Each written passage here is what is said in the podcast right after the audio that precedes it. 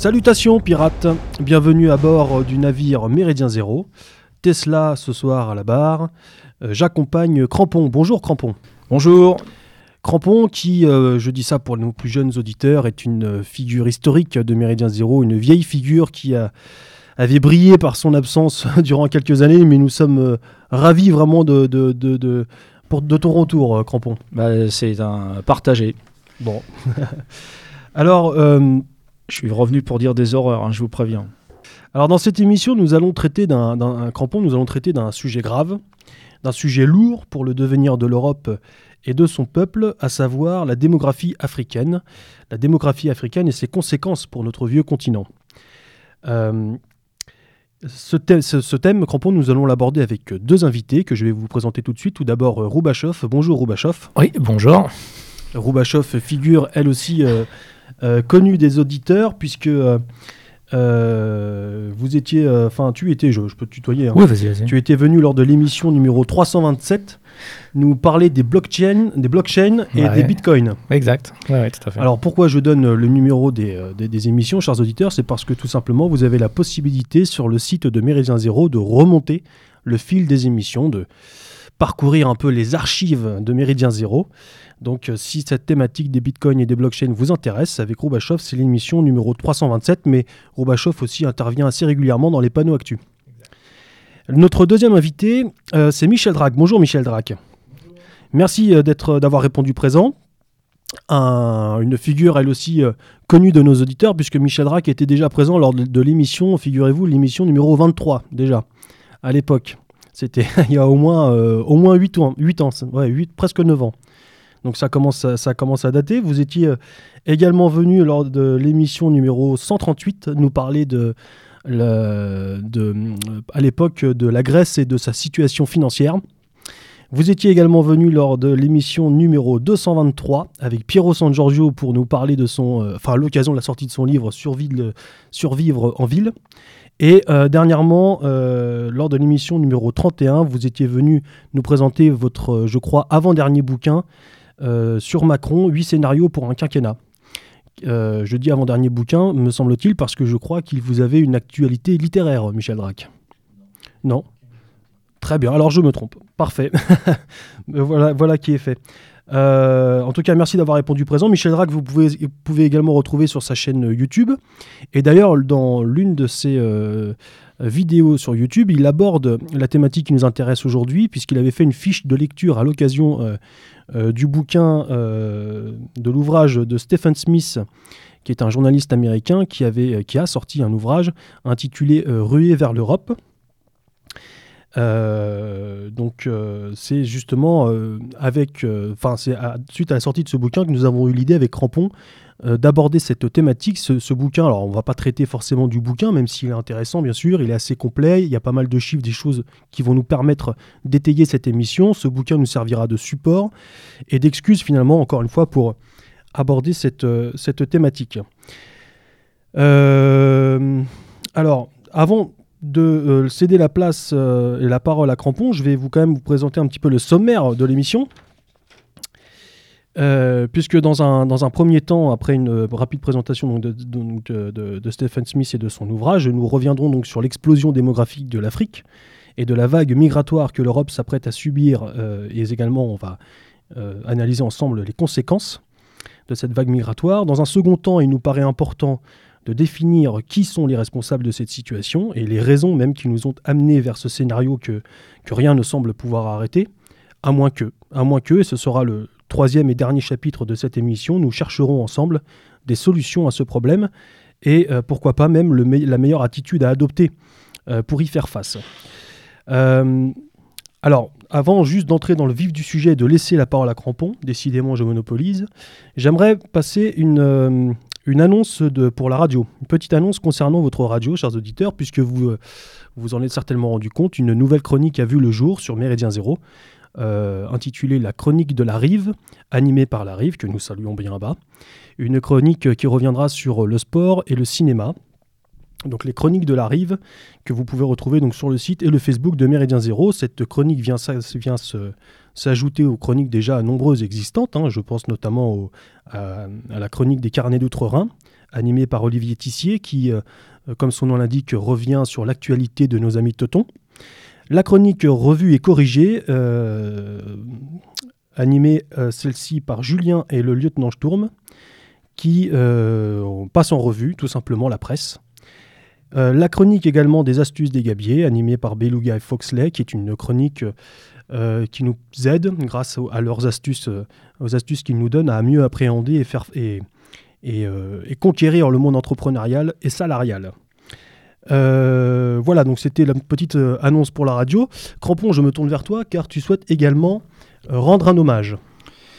Oui, effectivement, je trouve que notre mouvance euh, a été un peu injuste euh, envers un grand monsieur qui vient de nous quitter le, 7 septembre dernier à l'âge de 97 ans. Et je voulais réparer cet oubli en évoquant sa mémoire de minutes. Je voulais parler de Gaston Armand Amodruz, qui était un, journaliste un militant suisse euh, qui s'était fait connaître en 1949 quand il avait sorti un livre un peu dans la même veine de ce qu'avait fait Bardèche.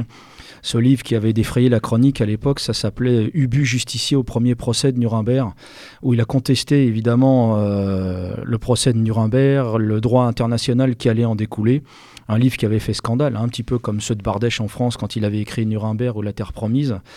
Euh, donc, euh, Amodrus s'est engagé dans tous les grands combats euh, pour l'Europe, c'est-à-dire à l'époque déjà, il contestait d'un côté le partage du monde, enfin le partage de l'Europe entre le bloc soviétique et le bloc américain. Il défendait un modèle anticapitaliste et anticommuniste, euh, fortement teinté de socialisme européen. Et puis évidemment, c'était un grand défenseur euh, du monde blanc, même de la race blanche. Euh, c'est quelqu'un qui a travaillé avec des noms un peu oubliés aujourd'hui, évidemment, des gens comme René Binet ou le professeur Jacques Demayeux ou même des, des, biologistes aux États-Unis, etc. Donc vous voyez un peu dans quelle veine il a travaillé. Euh, je l'ai rencontré euh, pour réfléchir et agir pour le numéro 19. Euh, il avait 82 ans à l'époque. C'était quelqu'un qui vivait un peu dans le, dénuement. Hein. C'était pas, c'était une sorte de bénédictin du fascisme en quelque sorte. il sortait de prison. Euh, pour avoir enfreint pour la deuxième fois de sa vie, euh, enfin il sortait de tôle pour la deuxième fois de sa vie, il avait enfreint encore une fois l'article 261 bis du code pénal suisse, qui est l'équivalent de la loi Guesso en Suisse, mais qui est euh, appliqué de manière assez restrictive, pire qu'en France. Et je lui avais dit, écoutez, est-ce que vous pensez qu'à 82 ans, vous allez continuer à, travailler, à taper sur, sur ces gens-là? Est-ce que vous allez continuer à travailler sur cette même veine-là? Et il m'avait dit plus que jamais. Il avait 82 ans et il a tenu parole puisqu'il a tenu son journal qui s'appelait le, Courrier du continent jusqu'à l'âge de 96 ans. De 93 ans, excusez-moi. Donc il est décédé un petit peu dans l'oubli, mais je voulais justement qu'on lui, les plus jeunes ne le connaissent pas, euh, voilà, qu'on dise quelques mots sur, euh, sur sa mémoire parce que ça a été un, grand militant de la cause, euh, la cause identitaire, on va dire ça comme ça, euh, au XXe siècle et euh, au siècle. Et je pense que si vous allez sur Google, vous verrez, il a fait paraître un certain nombre de livres, où il a, édité un certain nombre de livres de ses camarades, des livres qui sont importants à, redécouvrir. Voilà, je le salue. D'accord. Alors pour maintenant aborder le sujet qui nous intéresse ce soir. Euh, la démographie africaine. Euh, Crampon, peux-tu un petit peu nous, présenter l'ouvrage et euh, l'auteur et son auteur, à savoir Stephen Smith, et son ouvrage intitulé Ruée vers l'Europe? Alors Smith, c'est un, comme tu l'as dit tout à l'heure, c'est un journaliste anglo-saxon qui a été correspondant du journal Le Monde en Afrique. D'ailleurs, son livre a été encensé hein, par le journal Le Monde. On y reviendra. Euh, au début, je trouvais ça un petit peu incompréhensible, et puis finalement, en décortiquant un peu le bouquin, j'ai compris où il voulait en venir et pourquoi euh, Le Monde lui a rendu hommage à, cet ouvrage. Euh, c'est un livre qui a été cité même dans un, discours par Emmanuel Macron euh, et qui s'appelle La ruée vers l'Europe. Alors, je voudrais peut-être que Michel en parle aussi parce que je sais qu'il a fait une fiche, euh, une note, une note de lecture sur le sujet. Michel, est-ce que tu peux nous dire quelques mots de cet ouvrage et de l'auteur? Alors, sur l'auteur, bon, j'ai pas de raison a priori de lui imputer une volonté de désinformation, c'est-à-dire que on peut avoir travaillé pour le monde et par ailleurs ne pas avoir nécessairement une volonté de désinformation. Donc je ne vais pas m'attarder dessus. Euh, sur l'ouvrage, en substance et pour résumer très simplement, quelle est la situation décrite par Stephen Smith? Aujourd'hui dans le monde, pratiquement toutes les grandes zones de la planète sont en train de faire leur transition démographique. Quand on regarde les indices de fécondité, qui sont l'indicateur avancé de ce que va être l'évolution démographique, on s'aperçoit que il n'y a plus que l'Afrique subsaharienne qui n'est pas en transition démographique, tous les autres y sont. En gros, il y a deux régimes démographiques qui sont en train d'apparaître, des pays qui sont au bout de la transition démographique et qui sont en dessous du seuil de renouvellement des générations, l'hémisphère nord, la Chine, certains pays de l'hémisphère sud aussi maintenant, y compris en Amérique latine. C'est pour cette raison, parenthèse, qu'on ne peut absolument pas tirer de parallèle entre la situation de l'Europe par rapport à l'Afrique et celle de l'Amérique du Nord par rapport à l'Amérique latine. C'est-à-dire qu'il faut bien comprendre que le problème démographique et migratoire qui se pose aux Nord-Américains est une plaisanterie par rapport à celui qui va se poser pour nous. Donc, toutes les grandes zones du monde sont en train de faire leur transition démographique avec deux régimes des pays à moins de deux enfants par femme, en dessous du seuil de renouvellement des générations, et puis un certain nombre de pays qui n'ont pas complètement fini cette évolution, qui sont encore entre 2,3, 2,4 enfants par femme et 3, voire 3,2 enfants par femme, et qui se situent essentiellement dans le monde arabo-musulman. Et puis vous avez un monde qui fait exception, qui est l'Afrique subsaharienne, L'Afrique subsaharienne, où l'indice de fécondité moyen est de l'ordre de 4,5 enfants par femme, avec une très grande disparité selon les pays. Depuis l'Afrique du Sud, qui avec 2,3 enfants par femme n'est pas très éloigné de ce qu'on a vu avant sur euh, le reste de la planète. Et puis, euh, à côté de ça, une bande sahélienne en cours de désertification avec des indices de fécondité délirants à 6, euh, 6,5 enfants par femme. Des pays comme le Nigeria, le Kenya, le Niger. voilà. Plus le Niger. Voilà. Alors, ce qu'explique Stephen Smith, c'est que dans ces conditions, l'Afrique subsaharienne ne peut pas se développer. Parce qu'il est très clair que quand vous avez des sociétés qui ont des, des indices de fécondité comme ça, toute l'énergie en quelque sorte que la société pourrait éventuellement consacrer au développement économique est avalée par la croissance démographique. Et que même si vous investissez dans les infrastructures, c'est très compliqué de leur faire suivre une croissance démographique pareille. Alors, juste, euh, pardonnez-moi, pour, illustrer vos propos, euh, des chiffres peut-être, puisque en Afrique, en 1955, c'était 300 millions d'habitants, l'Afrique. 2015, 1 milliard 200 millions. Prévision pour 2045, 2 milliards 300 millions. Donc c'est effectivement exponentiel, exponentiel. Là où l'Europe se situait euh, en 1955 à 580 millions d'habitants, contre 300 millions en Afrique, c'est-à-dire que l'Afrique était moins peuplée il y a 60 ans que, l'Europe, presque deux fois moins. En 2015, actuellement, donc, enfin 2015, nous étions euh, Russie, euh, Russie comprise, hein, incluse, hein.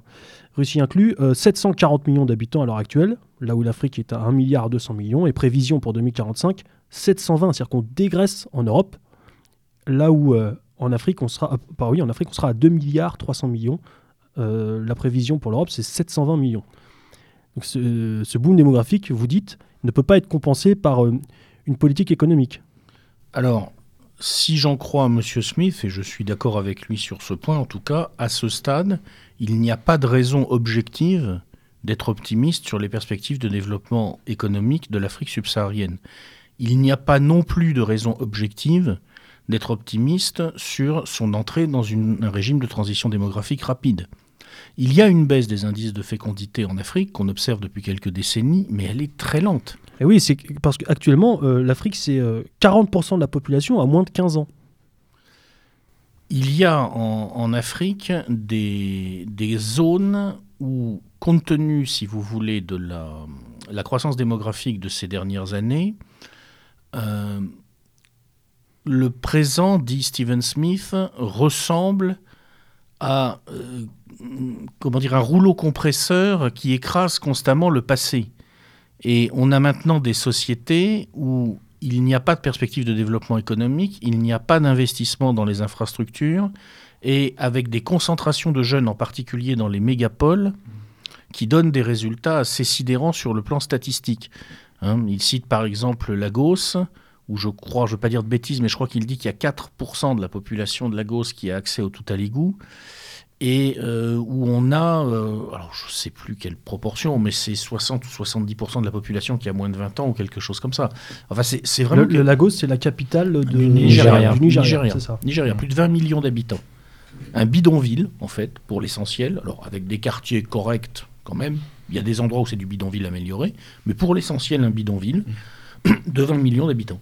Vous imaginez un bidonville de 20 millions d'habitants. Voilà, ça c'est la, la, réalité apparemment de l'Afrique subsaharienne. Alors, parce que, c'est ça aussi, hein, la réalité africaine. Il y a d'abord une migration intercontinentale, c'est-à-dire que les gens quittent leur village, leur production vivrière, pour aller s'installer, parce qu'ils sont attirés par une sorte de mirage de la ville, et ils vont s'installer, comme le dit Michel Drac, dans des immenses bidonvilles où bah, ils vivent de rien euh, ou de pas grand-chose. Ce qui fait qu'il y a eu un sondage Gallup qui a été fait il y a deux ans et qui disait que quasiment 40% des jeunes Africains sur la tranche d'âge 15-35 ans, c'est-à-dire la population, enfin la, partie dynamique d'une population n'a qu'un rêve, finalement, après être venu dans les bidonvilles, bah, c'est de venir en Europe. 15-35 ans, 40% de ces jeunes-là n'ont qu'une idée en tête, c'est de quitter leur pays pour venir en Europe. D'accord, bah c'est bien. C'est, mhm. quel, beau, quel, beau, quel, beau, tableau. Non, mais c'est la démographie, c'est pas une science euh, très excitante. Les, lois de la démographie sont implacables et froides. Et ce qui décrit Michel, euh, voilà, c'est ce que décrit Smith.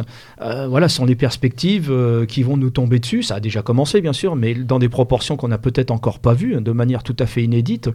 Mais voilà, quand tu dis aujourd'hui on est à 1 milliard 250 millions, dans 32 ans, en 2050, ils seront 2 milliards et demi.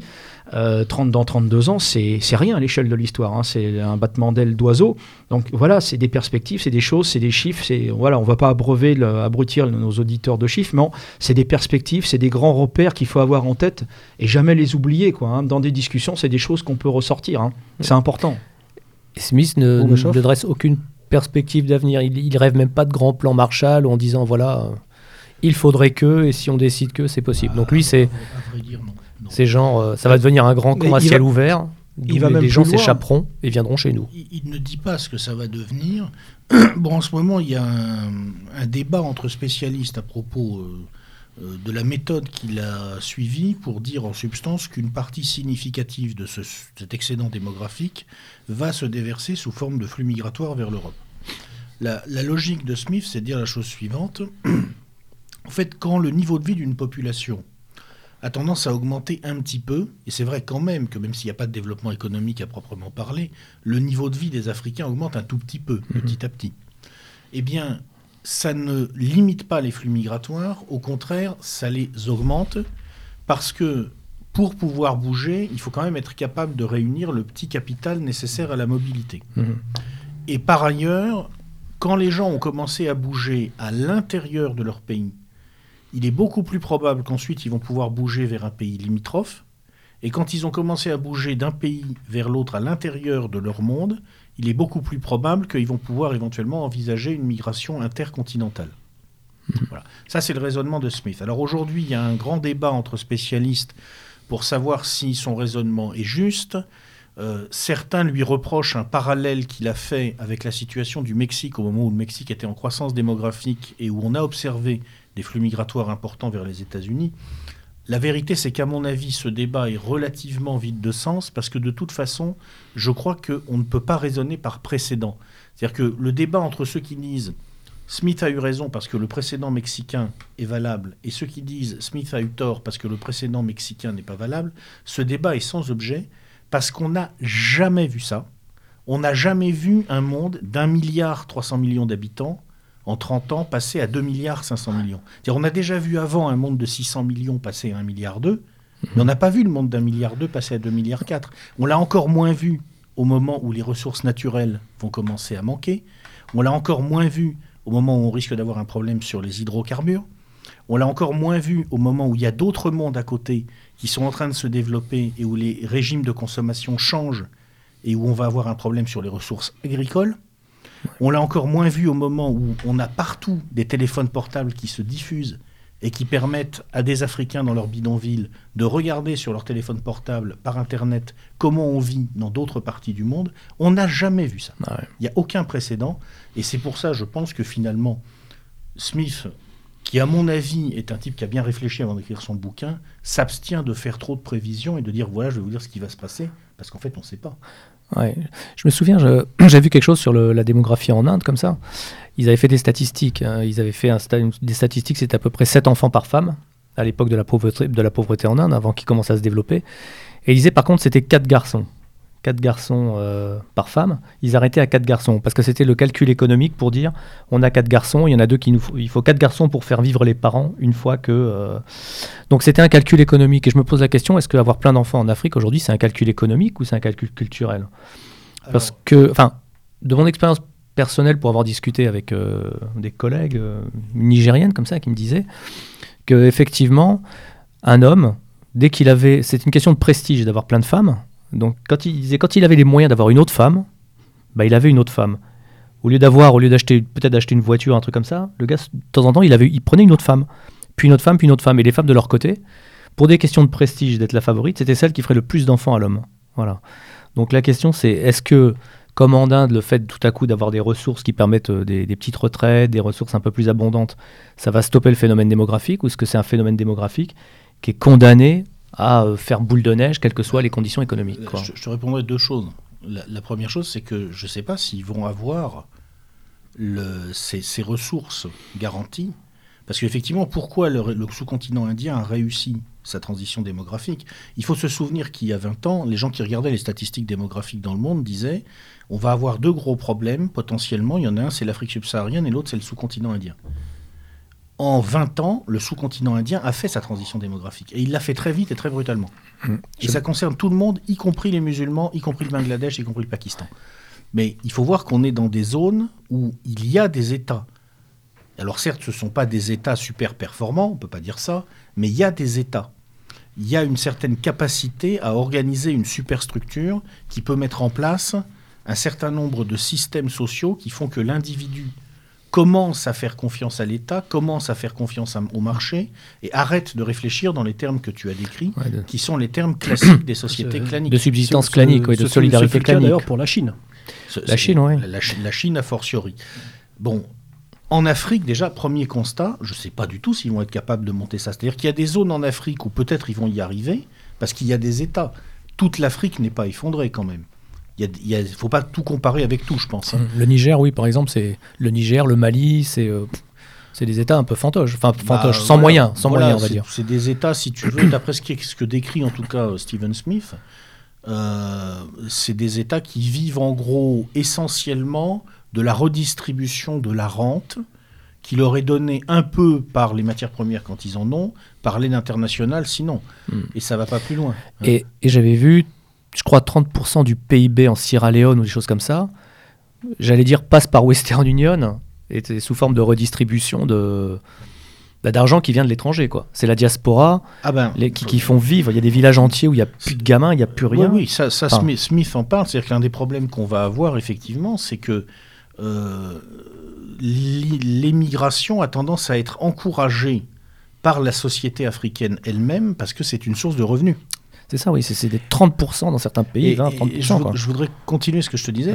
donc, première chose que déjà, je ne sais pas s'ils vont avoir cette capacité à, tout simplement à donner ces petites retraites qui font que les gens arrêtent de réfléchir comme ça. Et puis, deuxième chose, effectivement, il y a une deuxième question qui se pose, qui sont les spécificités du modèle anthropologique africain. C'est un modèle tribolinéaire. Euh, le concept même de famille au sens européen du terme je ne sais pas trop ce que ça veut dire chez eux. Ça dépend des zones, parce qu'il faut voir que là encore, nous, on les voit comme un truc homogène.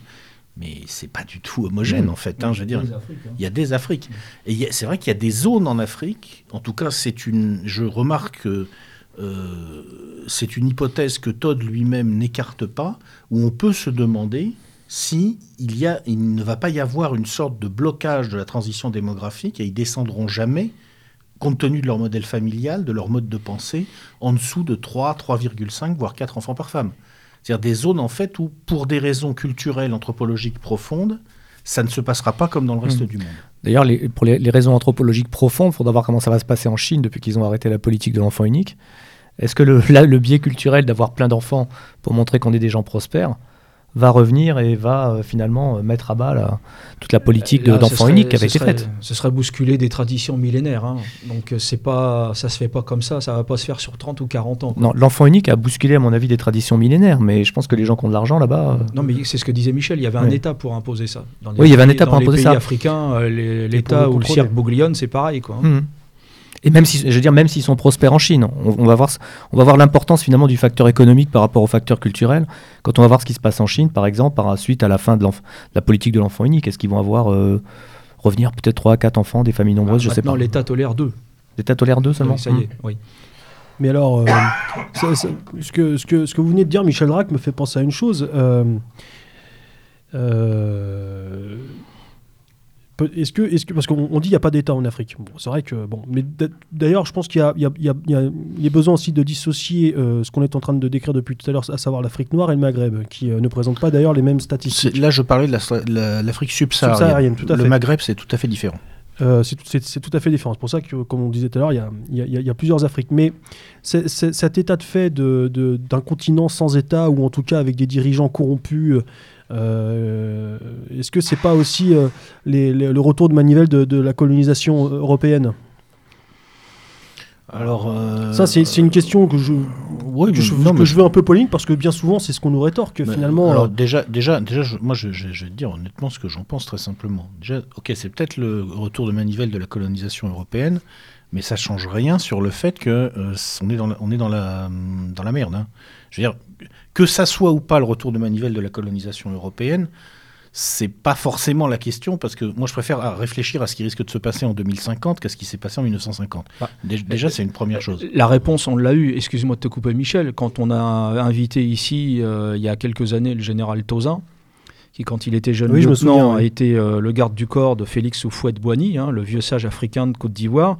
Houphouët-Boigny, quand il était dans la voiture avec lui derrière, euh, lui Alors, parlait. Pour, pour, pour, euh, pour, euh, pour éclairer un peu la lanterne de nos auditeurs, le général Tozin qui était euh, responsable de, lors de l'opération turquoise Au Rwanda. au Rwanda, Voilà. À l'époque où il y avait la guerre du Rwanda. D'accord, donc il était venu nous parler de ça, puis on avait élargi un peu sur la politique africaine. Donc quand il était dans la voiture avec Houphouët-Boigny, euh, quand il était jeune lieutenant, son régiment traditionnellement assurait la sécurité du chef d'État euh, ivoirien. Houphouët-Boigny lui a dit un jour, euh, mon lieutenant, ici, euh, euh, c'est la colonisation qui a sorti mon pays de terre. Tout ce que vous voyez, les routes, les hôpitaux, les ponts, c'est la France. Mais surtout, elle nous a amené quelque chose que nous, on ne connaissait pas ici, c'est la paix à 50 km autour de la capitale, on ne se connaissait pas, on se battait entre nous, on se mangeait entre nous. La France nous a apporté la paix. Alors maintenant, est-ce que la colonisation a été un bienfait? À titre personnel, je pense oui.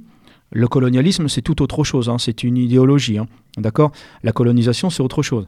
Bon, maintenant, c'est vrai que je ne sais pas qui a raison, qui a tort. En tout cas, l'indépendance, ces gens-là, la plupart ne l'avaient même pas demandé. Hein, le président, il y a beaucoup de pays de l'Afrique francophone à qui le général de Gaulle a donné l'indépendance. Il ne l'avait pas demandé. Il ne l'avait pas demandé pour une bonne raison, c'est qu'ils n'étaient pas prêts à assumer la destinée du pays, parce que c'est bien beau d'être indépendant, mais il faut encore avoir les moyens humains de diriger un pays. Hein. Euh, ça explique aussi pourquoi, 60 ans après, il y, a- beaucoup de pays qui sont toujours pas sortis qui sont toujours pas sortis de la précarité, du merdier, alors que les ressources sont énormes. Hein, qui a mis les pieds en Afrique, euh, que ce soit des, recherches en- des, ressources en hydrocarbures, les possibilités agricoles, il y en a à l'infini. Hein, euh, voilà. On va pas faire le, procès, mais il faut prendre l'état de, de, de l'Afrique aujourd'hui. Et voilà, l'état de l'Afrique aujourd'hui, c'est que c'est euh, la grande inconnue. C'est la grande inconnue de les 30, les 40 prochaines années, hein, d'où le, le- le livre de Smith. Et la grande inconnue pour nous, c'est de savoir si on va prendre des dizaines de millions euh, de personnes supplémentaires qui vont arriver comme des masses faméliques sur nos rivages. Bah, Euh, se- Selon les Nations Unies, euh, l'Union européenne devrait faire entrer 50 millions de, de personnes d'Afrique, d'Afrique seulement, hein, parce que la vague asiatique existe aussi, pour stabiliser, hein, ça c'est leur propos, pour stabiliser d'ici 2050, 50 millions de personnes pour Bah, stabiliser la population D'ailleurs, ce rapport de l'ONU, il, est, il, il porte un titre assez explicite, il s'appelle hein, le, le plan de remplacement de population. Donc c'est assez clair, là on n'est même pas dans le complot, on n'est pas dans la, le- la, conju- la- la conjuration, Euh, c'est le nom, hein, la- le plan de remplacement de population. Ils estiment qu'en France, enfin en Europe, le- les peuples sont vieillissants et que euh, il faut de la main d'œuvre, euh, il faut de la main d'œuvre bon, pour remplacer les, ceux qui vont partir en retraite. Autour de cette table, on en sera tous. Euh, est-ce que c'est eux qui vont pouvoir payer les retraites? Je rappelle déjà qu'aujourd'hui, hein, les communautés étrangères ou immigrées en France sont déjà celles qui sont les plus assujetties au chômage. En plus, on est dans des sociétés de plus en plus technologisées, technicisées, etc. Je ne suis pas sûr que ces gens-là aient les compétences nécessaires pour tenir ce type de poste. Mais ça, c'est encore un autre débat.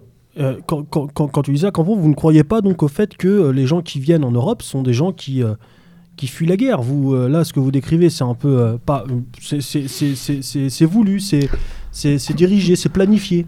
Bon, il y a seulement un peu de tout. Hein. je veux dire, si effectivement j'habitais à Lagos et que euh, je faisais mes besoins dans un seau et que j'allais le balancer 100 mètres plus loin et que les gars qui habitent 100 mètres plus loin venaient balancer leur seau en bas de chez moi, je, voudrais partir à tout prix. quoi. C'est ce que dit Smith, hein. il dit euh, il faut se mettre à leur place, moi je serais comme eux, je serais pareil. Après la question qu'on peut poser aussi à Smith, c'est euh, est-ce que les Africains se mettent aussi à notre place à nous quoi? Donc c'est une question... Non, je pense que leur première morale c'est comme nous, c'est la survie. On va se retrouver face à une morale de survie des deux côtés. Mmh. On va vouloir se préserver nous, notre survie euh, physique, culturelle. Mmh notre santé psychologique, notre souveraineté. donc on n'est plus dans l'empathie là alors Non. Enfin, je, suis désolé quoi, comme on dit. Euh, euh, je suis désolé pour eux quoi. Bah, j'ai envie de dire, et je ne veux pas dire que j'ai pas envie de les aider. Je, suis désolé pour eux. Mais effectivement, moi j'ai. Au bout d'un moment, j'ai envie de dire que ma première morale, c'est la survie. Alors, la question, c'est de savoir, est-ce que si demain il y avait une, véritable politique de coopération, alors je dirais pas une recolonisation parce que les gens, voilà, les mots sont chargés un peu d'anathème, un peu le mot de colonisation, c'est un peu chargé de dynamite, euh, surtout en ce moment. Mais est-ce que si demain il y avait des rapports de coopération sains euh, avec ces peuples-là Est-ce que si demain on leur apprenait, euh, je ne sais pas, à faire de l'agriculture vivrière, à leur dire attention, ne venez pas en Occident, c'est un mirage, restez fixés sur vos terres, on vous apprend à creuser des puits, on vous apprend à, à sarcler, à passer une charrue, à entretenir un, à entretenir une plantation de je sais pas trop quoi, hein, de, bananes ou d'oranges, peu importe, euh, d'ananas. Voilà, vous avez un fonds de roulement, travaillez sur vos terres, etc. Est-ce que tu penses que toi, c'est euh, c'est jouable ou ils sont pas capables de le faire euh, Qu'est-ce que tu en penses? Bah, On a bien vu, par exemple, les importations de poulets. le port de Dakar charrie des, des, des cargaisons entièrement de, de poulets cultivés en batterie en Europe qui arrivent là-bas et qui font concurrence au poulet local qui n'arrivent plus à se vendre. Donc les gens n'arrivent plus, arrivent plus à vendre leur agriculture vivrière. Y a des, ils mangent pas de chocolat là-bas. Enfin, ils mangent pas de, ils boivent pas de café ou très peu. Enfin, c'est, pas de l'agriculture vivrière qu'il y a là-bas. Et l'agriculture vivrière, elle est souvent concurrencée par euh, des produits euh, bon marché qui arrivent des, des fermes, bah, euh, des fermes européennes. Vrai je suis d'accord, mais, je, mais je, oui, je serais partisan. Je, je veux dire, je, je veux pas le, parce que les, je veux le bonheur des gens. Les politiques vivrières là-bas, c'est souvent le FMI qui leur a mis le coup de bistouri final, parce qu'ils montent des, comme ce sont des pays endettés, on, ils font ce qu'on appelle, enfin, à cause du FMI. Ils font ce qu'on appelle des politiques de, comment ça s'appelle, de structuration, de restructuration, mm. euh, et euh, on les oblige en quelque sorte à quitter leur culture vivrière pour partir dans des conditions, dans des dans des plantations intensives, de l'agriculture intensive, pour pouvoir dégager des comment ça s'appelle, des liquidités, dégager mm. etc. pour éponger la dette. Ça se passe aussi comme ça. C'est un cercle vicieux quoi. Hein. À la limite, est-ce que c'est pas le FMI plus que la France et puis ses compagnies pétrolières, plus que ses, ses bases aériennes, ses bases militaires qui sont, qui sont fautives euh, je sais pas. Ce qui, si effectivement demain euh, il y a un grand plan, oui, euh, qui ferme leurs frontières aux importations de bouffe, qui, qu'on leur donne des paquets de tracteurs, des engrais, qu'on ouvre là-bas l'équivalent de CAP agriculture, d'agriculture, des choses comme ça, quoi. effectivement, ce serait. En sont-ils capables? Euh, Seuls, je pense pas. Parce que toutes les expériences que j'ai connues d'entrepreneurs qui sont même partis sur des micro-projets, S'ils n'ont pas, alors c'est malheureux de dire ça, hein, c'est pas voilà, c'est une constatation, c'est comme ça. Peut-être qu'ils sont pas faits pour avoir le, même genre de business que nous, mais forcément d'ailleurs, je pense. Si on n'est pas derrière eux pour les aider à travailler, etc., pour les pousser à travailler, etc., souvent les projets partent aussi à, volo. Il y en a qui, il y en a qui marchent, mais la plupart ne fonctionnent pas non plus. Bah, je sais pas, j'ai alors moi j'ai le retour sur beaucoup de, de projets agricoles Hein, sur des choses qu'ils savaient faire, hein, que ce soit au Burkina Faso, dans une plantation de haricots verts ou de choses comme ça, mm. suite à des barrages qui ont été faits, etc. Ou même dans des, euh, des plantations d'ananas, où tout est parti en, sucette parce qu'au bout d'un an, quand vous les laissez faire, bah, les deux trois premiers rangs sont cultivés, mais après c'est terminé. C'est ah. compliqué. Hein, euh, ils ne sont pas, dans cette mentalité-là. Il n'est pas dit qu'il faut laisser faire. Hein. Peut-être euh, la, la, la, réponse n'est pas de laisser faire. Mais moi j'ai travaillé avec des, des, entrepreneurs africains dans le domaine de l'informatique. Euh, j'ai eu des bonnes surprises sur le, niveau de certains mecs, sur euh, mmh. leur capacité à gérer euh, les projets, la capacité à. ils ne doivent, pas être nombreux, honnêtement. Pas nombreux. Non, non, Mais alors, ça, ça, ça, ça, ça, ça, laisserait supposer que si on augmentait leur qualité de vie, ils ne viendraient pas. Or, ce que démontre Stephen Smith dans son ouvrage, c'est que c'est pas le cas. C'est ce que disait tout à l'heure aussi Michel Drac, c'est qu'on s'aperçoit que finalement, je ne sais pas si on peut établir des, euh, des classes aussi euh, dans, ces pays-là, mais c'est une classe, c'est un peu la classe moyenne qui vient, euh, qui vient ici parce que tout simplement le, voyage, il faut le payer. Hmm. Hein, ça, ça, se situe en général entre 2 et 3 000 euros. Hein. Hmm pour, euh, pour, euh, pour euh, engraisser les passeurs et, tout le système qui les permet de venir ici. Et quand ils arrivent ici, on s'aperçoit qu'ils ont leur téléphone portable. C'est pas les miséreux, c'est pas, c'est pas, c'est pas le, le, le, gars de 20 ans qui, qui, mange un poulet par semaine et qui vit au fin fond de, hmm. du bidonville de, de, Lagos qui vient. Non, je crois Michel? Les passages sont payés aussi par des cotisations familiales, des choses comme ça. Je crois qu'il y a aussi des, des, familles qui cotisent pour envoyer un mec. Encore faut-il que la famille ait les moyens de cotiser, si tu veux c'est qu'il faut voir que quelques milliers d'euros pour ces gens-là, c'est une somme mm. énorme. Hein. Euh, ben, Ce qui est intéressant dans l'ouvrage de Stephen Smith, c'est qu'il décrit une situation sociale, enfin la situation sociologique euh, de, tous ces clandestins, qui n'est pas celle du, euh, de la personne désœuvrée, morte de faim ou subissant totalement son, sa situation. Il y a vraiment il y a une vue de l'Eldorado, c'est la volonté vraiment d'aller en Europe pour aussi notamment renvoyer de l'argent et des matières premières, des médicaments dans leur pays. Comme, comme l'ambassadeur de la famille finalement. Comme, je disais au début, moi, mon opinion c'est qu'en fait on ne peut pas du tout savoir ce qui va se passer parce qu'il n'y a aucun précédent. Il n'y a aucun précédent. Je veux dire, c'est, on n'a jamais vu un monde passer de 1 milliard 2 à 1 milliard, à 2 milliards 4 d'habitants en 30 ans, pendant qu'à côté il y a un autre monde 50 fois plus riche et en cours de dépopulation. Ça, ça ne s'est tout simplement jamais produit. Et voilà, donc euh, à partir de là, on ne sait pas ce qui va se passer, on ne sait pas comment ces populations vont réagir. Maintenant, la réalité, c'est que sans pouvoir faire de prévision, on peut raisonnablement penser en tout cas qu'on va avoir à gérer pour notre sauvegarde à nous, à nous Européens, une situation très compliquée avec potentiellement des flux migratoires massifs et euh, certes qui vont dans un premier temps au moins surtout probablement se jouer à l'intérieur du continent africain, à l'intérieur de l'Afrique noire elle-même, avec des, si j'ai bien compris, des risques de glissement de population de la zone sahélienne vers l'Afrique centrale et vers l'Afrique du Nord. Mais ensuite, forcément, des contre-coups euh, au-delà vers l'Europe, et pas seulement vers l'Europe d'ailleurs, hein, potentiellement vers l'Asie de l'Est également, euh, qui risquent d'être euh, assez significatifs. Donc voilà, on ne peut pas savoir comment ça va se passer, on ne peut pas savoir exactement de quelle ampleur ça sera, mais on peut s'attendre à un phénomène majeur et à des, en particulier un changement d'ordre de grandeur dans la taille non seulement des flux migratoires en général, mais surtout des flux migratoires non contrôlés. Des flux migratoires, euh, comment dire, par la force des choses, se présentant sous la forme d'une tentative d'irruption euh, non négocié, non planifié. Et puis, euh, dans, un territoire comme l'Europe qui n'est pas contrôlé, euh, ça leur facilite grandement la tâche.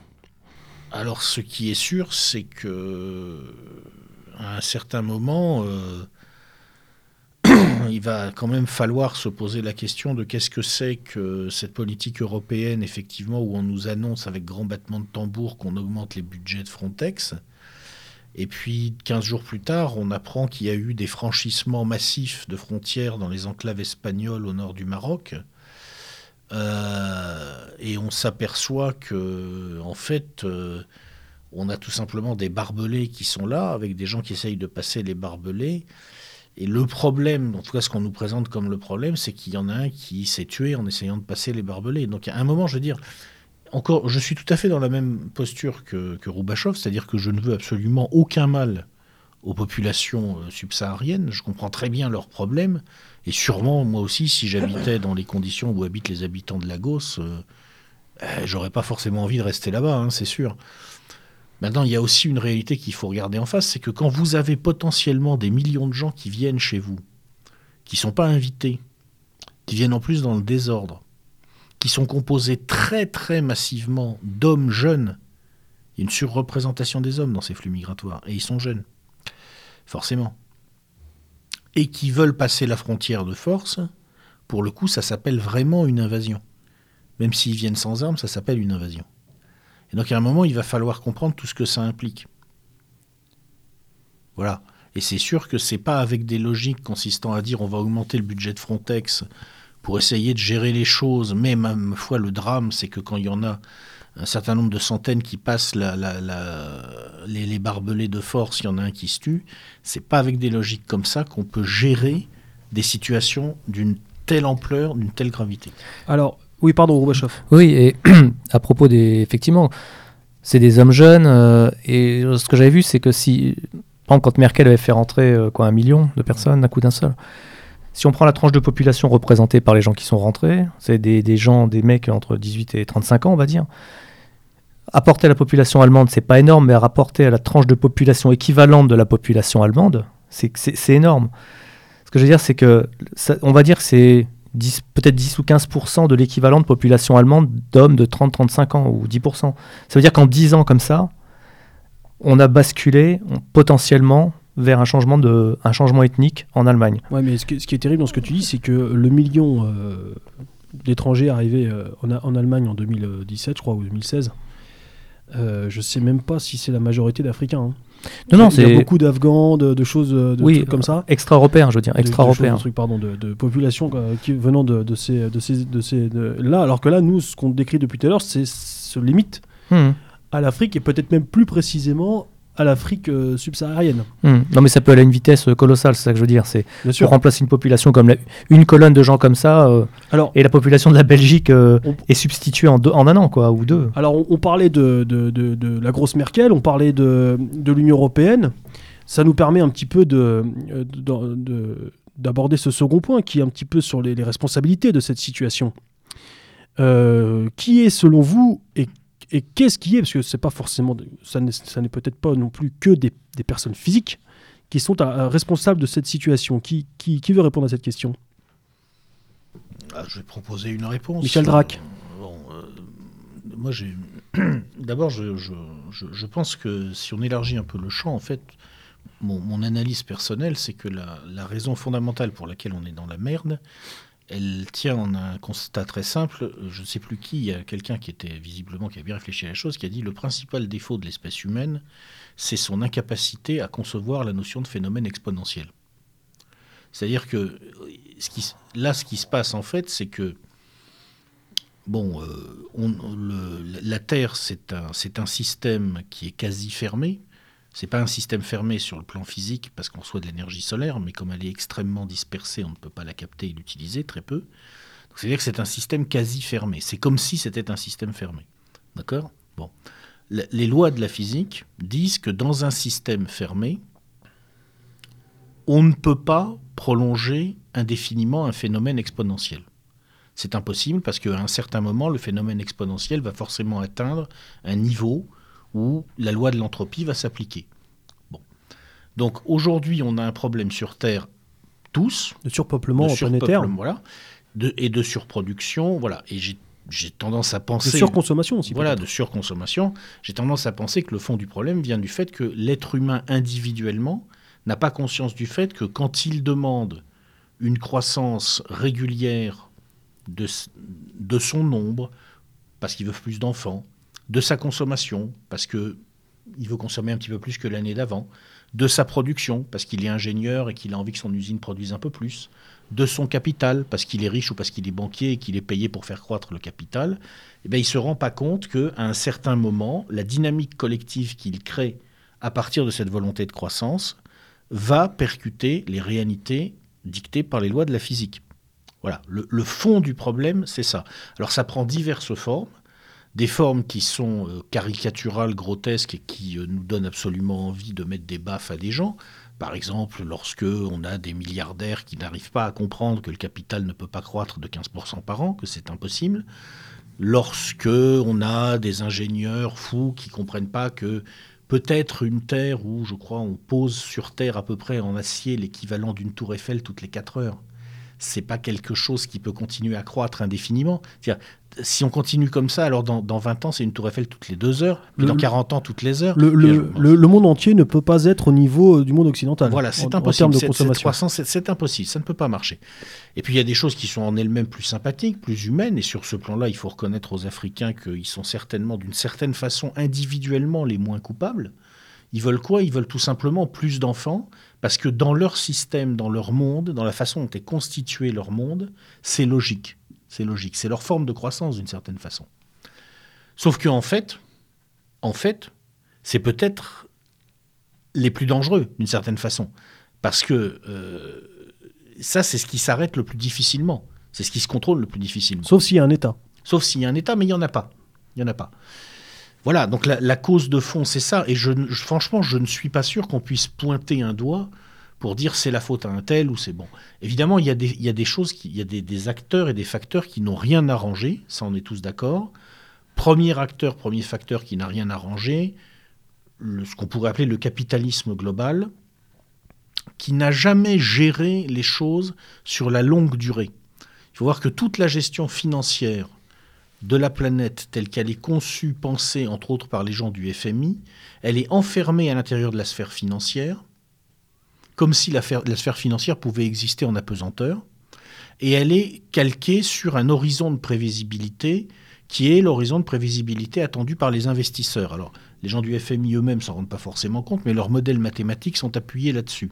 C'est une personne qui, est contrôleur de gestion, spécialisée dans l'analyse des investissements, qui vous le dit tout notre système économique est fondé là-dessus. Or, il, faut, une rentabilité rapide. Il faut une rentabilité. Donc à partir de là, ça veut dire que l'horizon de prévisibilité qui définit toutes les décisions est assez court.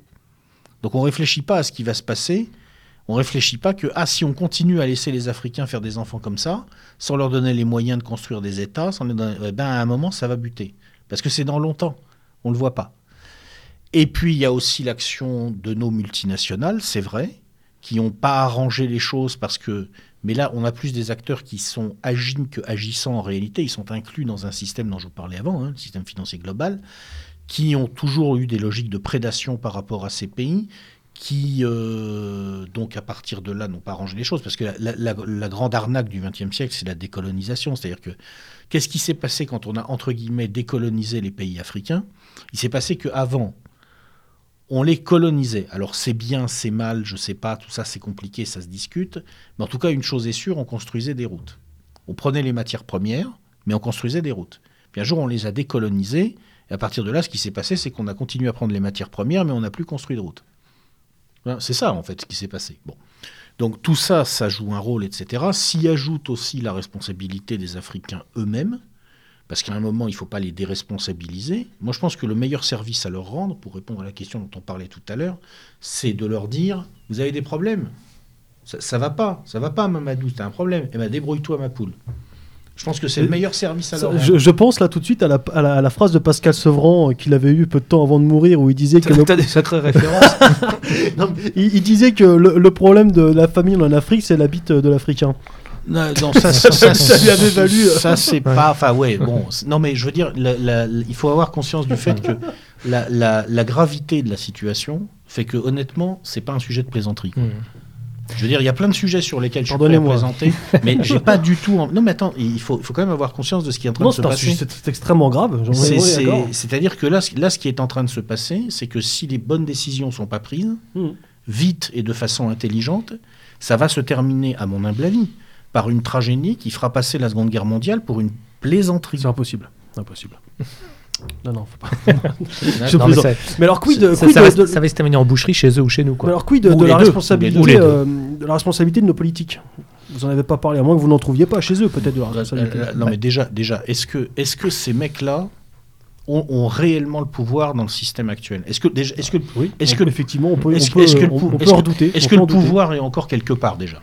Et si oui, où est-ce qu'il est, Bon, mais à supposer qu'ils aient le pouvoir, ce dont je doute euh, très fortement, bon, effectivement, si on regarde ce qu'ils ont fait, euh, c'est pas brillant. Hein, mais alors de nos politiques passées aussi bah, qui eux peut-être avaient plus de pouvoir que ceux d'aujourd'hui. Roubachoff. Moi j'entends jamais parler, par exemple, la COP 21, est-ce qu'on a parlé de démographie? Bon, on a parlé peut-être de, pistes cyclables. Euh, COP 21, donc c'était le sommet pour voilà, l'écologie. pour l'écologie, quoi.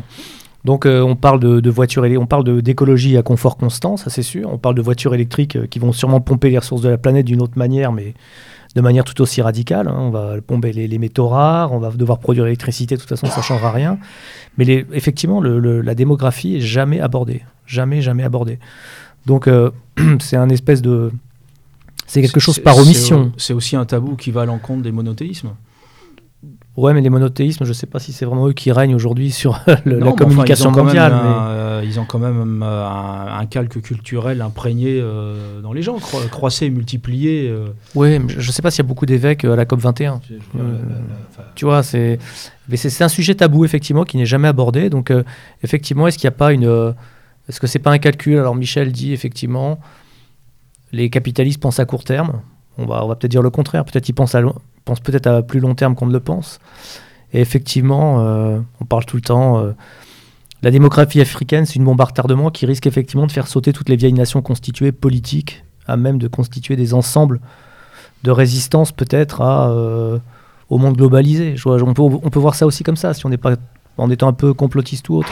Mais effectivement, c'est peut-être une bombe qui va faire exploser effectivement les systèmes sociaux en faisant exploser, en faisant exploser toute capacité de souveraineté d'un peuple quelconque, au moins en Europe, et peut-être plus loin derrière. Quoi. Je ne sais pas s'il faut être complotiste, mais enfin, il y a quand même un certain nombre de gens qui profitent de cette situation. Je ne sais pas s'ils l'ont créé, mais en attendant, ils en sont les rentiers. bon, on a parlé tout à l'heure de ce fameux plan de l'ONU qui visiblement encourage ça. Euh, le souhaitent en tout cas, ils l'ont écrit. Un plan de remplacement de population, ça veut dire ce que ça veut dire. Euh, bon, Michel a parlé des multinationales, a parlé du capital. Euh, bon, le patronat français, on sait qu'il a aussi une responsabilité. Voilà, il a été cherché.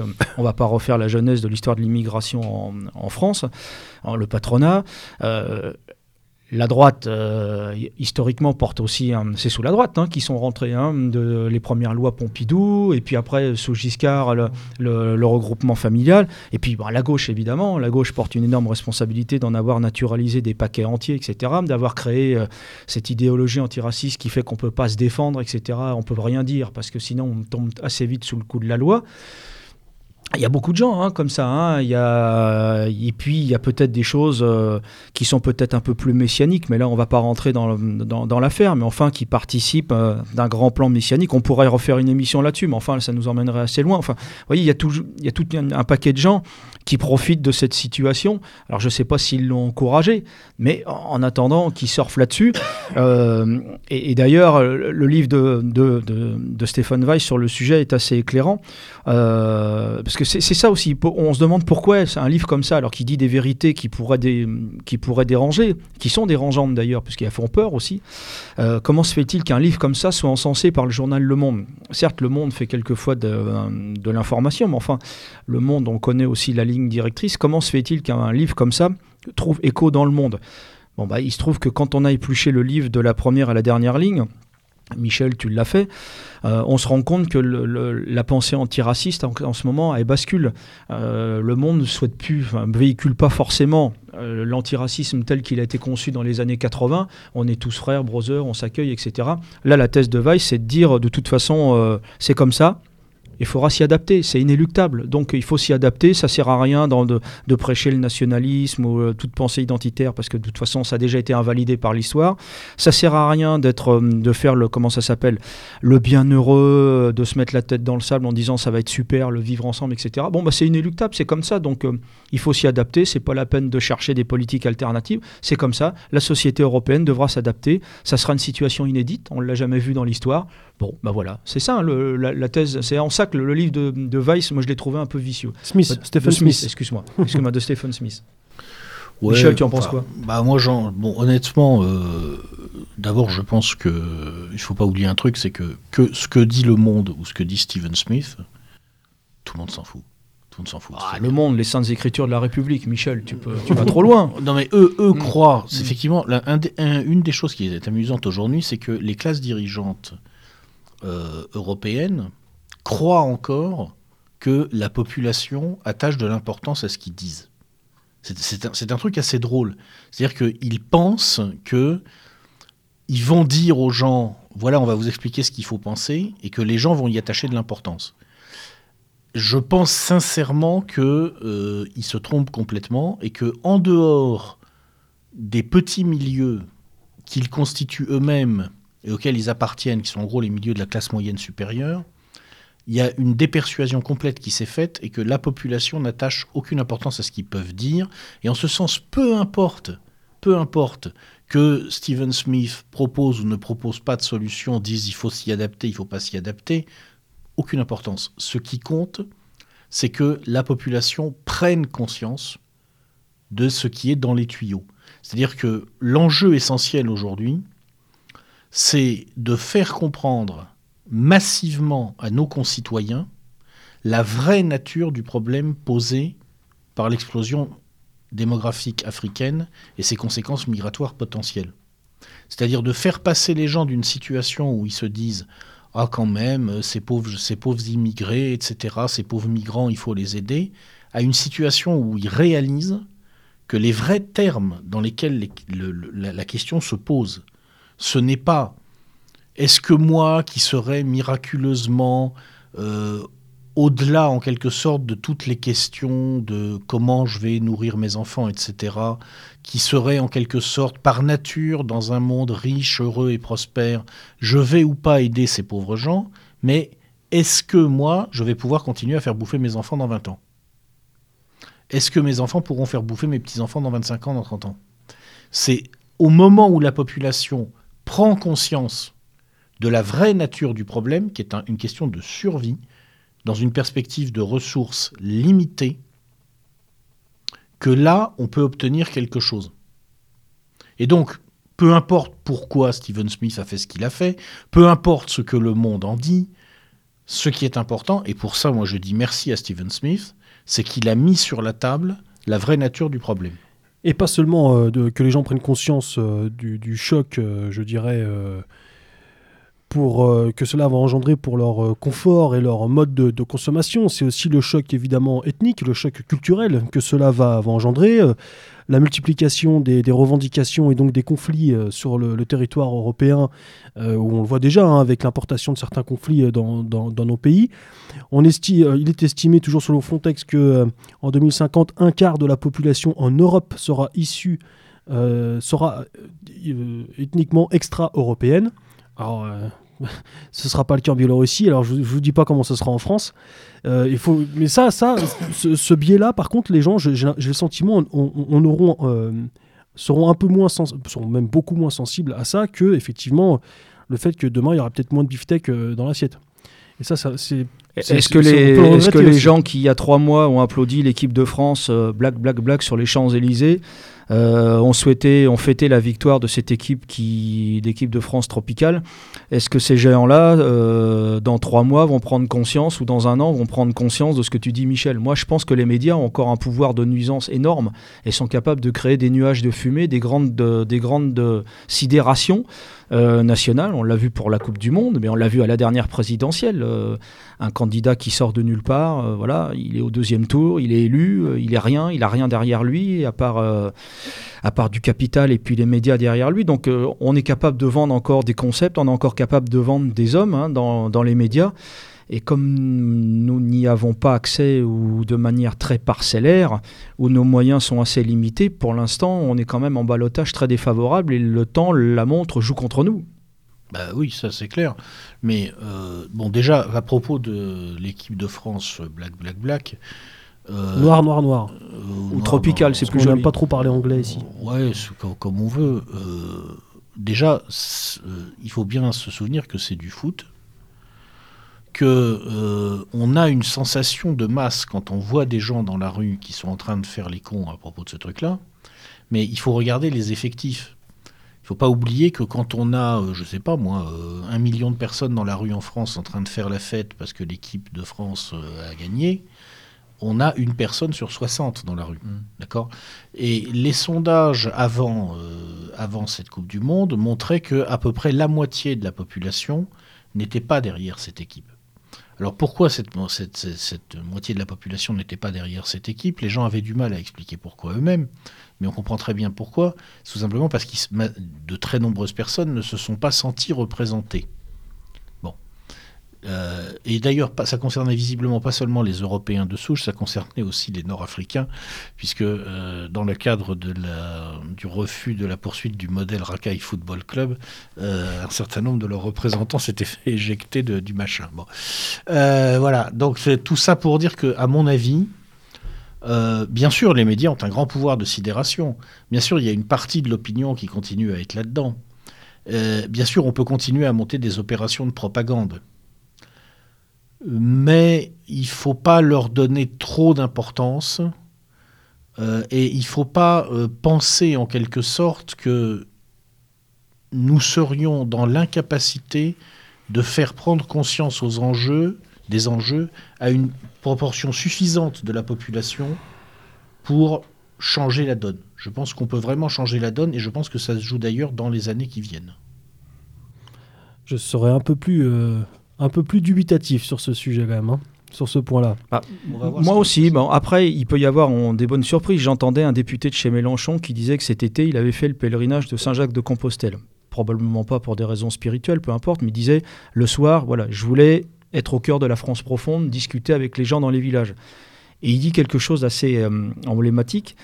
Il dit finalement, quand j'ai discuté avec les gens, rarement je les ai entendus parler ni d'emploi ni de social, la chose qui les inquiétait, c'était l'arrivée massive des migrants sur notre territoire et de l'implantation durable de l'islam.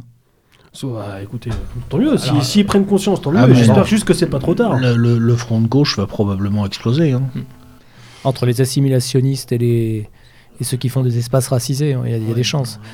Bah, S'il n'y a pas Mélenchon, le représentant, qui, qui, gueule pour faire écran de fumée chaque fois qu'il se passe un truc, effectivement, euh, c'est des gens qui sont complètement euh, écartelés entre euh, la ligne, euh, effectivement, Robespierre, euh, assimilation, France 3, la ligne entre Robespierre et Jaurès et Troisième République est assimilationniste. Et puis la ligne, effectivement, euh, des gens qui veulent des espaces racisés, qui sont à fond dans la diabolisation de la norme, diabolisation de la, majorité, diabolisation de l'indigène, etc. Quoi. Et donc il est écartelé entre, entre ces deux trucs. Et est-ce qu'il va pouvoir cacher ça, lui, tout seul comme un grand pendant longtemps? C'est pas sûr du tout. quoi. Et alors, il y, a aussi euh, un autre élément euh, qui est responsable de, cette, situation, c'est que, euh, évidemment, donc, ils ont envie de venir, mais bien souvent, on les aide à venir, et même physiquement, matériellement. Et ça, c'est le rôle de certains, ONG, sous couvert d'humanisme et, de d'action humanitaire. On, on, voit des choses se faire comme bon, ça a été très, pour citer que l'exemple le plus médiatique, à savoir Aquarius, on va chercher, on va chercher des gens sur les côtes, notamment libyennes ou ailleurs, pour les faire venir ici. Euh, euh, ce qui pour après sécuriser la traversée. Ce, qui donc en plus peut ouvrir même sur d'autres thématiques comme celle de, du trafic d'êtres humains, euh, ce, genre de choses-là. Mais il y a une responsabilité aussi de, de ces ONG, de ces organisations non gouvernementales. On connaît tous la figure de Soros, il y en a très certainement d'autres. Certains députés, dont j'ai oublié le nom, et on ne devrait jamais se, se euh, oublier le nom des traîtres. Certains députés euh, ont donné de l'argent, ont se monté dans l'Aquarius pour aller, récupérer euh, ces pauvres personnes qui n'étaient pas en naufrage, qui étaient sur les côtes libyennes. Qu'avez-vous à dire sur, la responsabilité de ces gens-là? Bah, Je pense qu'elle est, évidente et écrasante. Je pense qu'il y effectivement il y a, ils ont, il y a un petit agenda idéologique derrière.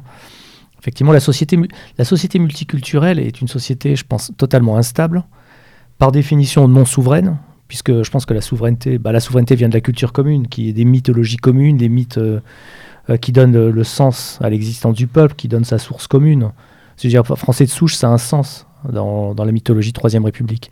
C'est la souche, c'est cette souche gauloise, cette souche européenne. Mémoire, mémoire partagée. Voilà, c'est une souche de population, mais c'est il y a un besoin anthropologique, euh, il, y a une, il, y a une, constante anthropologique réelle qui existe, c'est le besoin de mythes à travers toute l'humanité. Toutes les sociétés ont leurs mythes. D'où vient notre population? Quelle est sa raison d'être, quelles sont les, étapes qu'elle a franchies pour arriver où elle est et où elle va. Et c'est ça qui donne la possibilité de souveraineté en donnant les, les clés, pour se gouverner, pour savoir ce qu'on veut faire et une raison d'être, et une raison de se perpétuer. Une fois qu'on a cassé ça, une fois qu'on a mélangé tout ça, euh, je pense que le peuple n'est plus gouvernable, il est instable, il est plus gouvernable. Et à ce moment-là, soit il sombre dans le chaos, soit il va, il va sombrer dans, effectivement, l'individualisme total comme, comme, comme aujourd'hui on est en train de le faire. C'est-à-dire tout le monde va abandonner ses racines pour avoir la paix avec le voisin. Et à partir de là, la société est totalement malléable. Parce qu'on se rend compte que des gens qui n'ont pas de racines et qui n'ont pas de repères concrets et physiques sont beaucoup plus malléables que les autres. Et là, effectivement, il y a, y a l'étape multiculturelle, à mon avis, va vers l'étape de l'indifférenciation, et l'étape de l'indifférenciation va vers l'étape du contrôle, des du contrôle par les gourous, par les, faiseurs de mode, par les, les, gourous de la consommation, etc. Je pense que c'est vraiment une étape, c'est vraiment un processus, euh, l'aboutissement de la société de consommation, la société capitaliste, à mon avis, ça passe par cette destruction, cette destruction de, du réel concret de toutes les cultures, des cultures populaires qui sont la base de toutes les souverainetés. Je pense qu'il y a un agenda. Je pense vraiment qu'il y a quelque chose derrière de concret, de, de réel dans la volonté de détruire. Je ne crois pas que c'est du court terme. Je crois pas que c'est du court terme. Je pense que c'est vraiment une vision une vision d'un monde, de, collection d'individus totalement manipulables et complètement euh, détruits au niveau de toutes leurs repères, leurs repères, leur mythologie, leur culture, etc. Moi, je, voudrais être, je suis peut-être un peu parano, mais je crois vraiment c'est, que c'est un but. Euh, manipulable, manipulable pour qui? Donc pour le monde capitaliste, pour le monde financier, c'est-à-dire que quoi? C'est, ça, c'est, on entend souvent dire que ça, ça, ça apporterait de la main d'œuvre moins chère, ça, l'agenda, il, est fait par ces gens-là, alors finalement, bah. par les grands industriels, par. Euh, bah, l'autre sujet, c'est vous voyez bien aujourd'hui, qu'est-ce qu'on qu'est-ce qu'on voit, c'est euh, le aujourd'hui, par exemple, dans la théorie du genre, on, on encourage les gens à ne plus se de fier à la réalité. Aujourd'hui, on dit que la réalité est subjective. Tu peux décider d'être un homme, tu peux décider d'être une femme. Chacun peut décider de sa propre réalité, fabriquer sa propre réalité. Euh, on te coupe de tes racines, on te coupe de ta, de ta parenté, on te coupe de ton histoire, on te coupe de tout. Et tout ça, ça génère, à mon avis, des angoisses complètes, des angoisses totales. Et ces angoisses sont totalement récupérables par les gens qui font les modes, par les gens qui font les mouvements, par toutes sortes de gourous. Effectivement, les gourous des médias, les gourous de la consommation, les gourous de la mode, les gourous idéologiques, aujourd'hui, à mon avis, veulent une population comme ça, pour effectivement euh, la manipuler à des fins de, je veux dire, euh, de consommation, de, etc. etc. C'est le je pense que c'est une étape vers un contrôle complet. Quoi. Là, là, ce que vient de dire notre camarade, c'est que c'est capital. Là, il faut que nos auditeurs comprennent bien que c'est l'aboutissement. Hein. On voit bien aujourd'hui, ils vont même de manière beaucoup plus fine, puisque euh, les modes de consommation ont créé des communautés totalement artificielles. Les adolescents, les gamins, les, les femmes, mm. euh, les gays, les ceci, les cela. On crée des communautés bidons de consommation, mm. etc. On affine, euh, c'est presque la dernière étape. Quoi, hein. mm. Je crois que Michel, tu as écrit des choses comme ça il y a 10 ans, 10 ans, 12 ans. Hein, tu avais fait paraître des textes au retour aux sources où tu avais déjà tout dit sur le sujet? non, mais qui est des. Enfin, moi, je suis tout à fait d'accord sur le fait qu'il y a un agenda de la part de certaines personnes qui ont des visions à long terme. De toute façon, ils l'ont écrit. Ils l'ont écrit, c'est-à-dire que c'est même pas la peine de. Euh, il suffit de lire Jacques Attali, euh, il suffit euh, de, s'intéresser à un bouquin dont j'ai fait une note de lecture récemment, Sapiens et son, sa suite Homo Deus. c'est Johan, je sais plus comment il s'appelait. Yuval Noah Harari. Johan ouais. Voilà. c'est tout à fait écrit qu'on pour, il y a un agenda pour certaines personnes pour imaginer un monde, effectivement, où la notion de peuple n'a plus de sens en réalité. Ah c'est ça. C'est très clair. Euh, en revanche, la question, si tu veux, c'est est-ce que c'est vraiment la cause du problème? Non, je pense pas. Je pense qu'en profondeur, si tu veux, euh, ils, ils arrangent rien. Mais là, on, parlait, on parlait d'Aquarius et compagnie. Hein. Ah oui, Aquarius. Oui, on, Aquarius, énumérait euh, les, différentes responsabilités. Aquarius, probablement, c'est ça. Euh, bon, alors le problème, c'est qu'on a toujours un petit peu du mal à tracer les financements dans ces trucs-là. Enfin bon, on voit très bien qu'effectivement, d'une manière générale, on retrouve souvent des organisations qui font partie de la liste des organisations financées par euh, l'Open Society Fund de George Soros. Sur toutes ces histoires d'immigration, que ce soit en Méditerranée ou en 2015, euh, où ça se passait plutôt en mer Égée dans les Balkans, on retrouve à chaque fois des gens qui sont sur la liste de l'Open Society. Ça, c'est très clair. Bien, alors après, euh, enfin, pour euh, peut-être aborder le troisième point, à moins que quelqu'un souhaite rajouter quelque chose, euh, je, pense que maintenant qu'on a posé les bases, bon, il est bien aussi quand même de, de, se, de se, recentrer, de, s'intéresser à, nous. quelle solution apporteriez-vous à, à, ce, problème?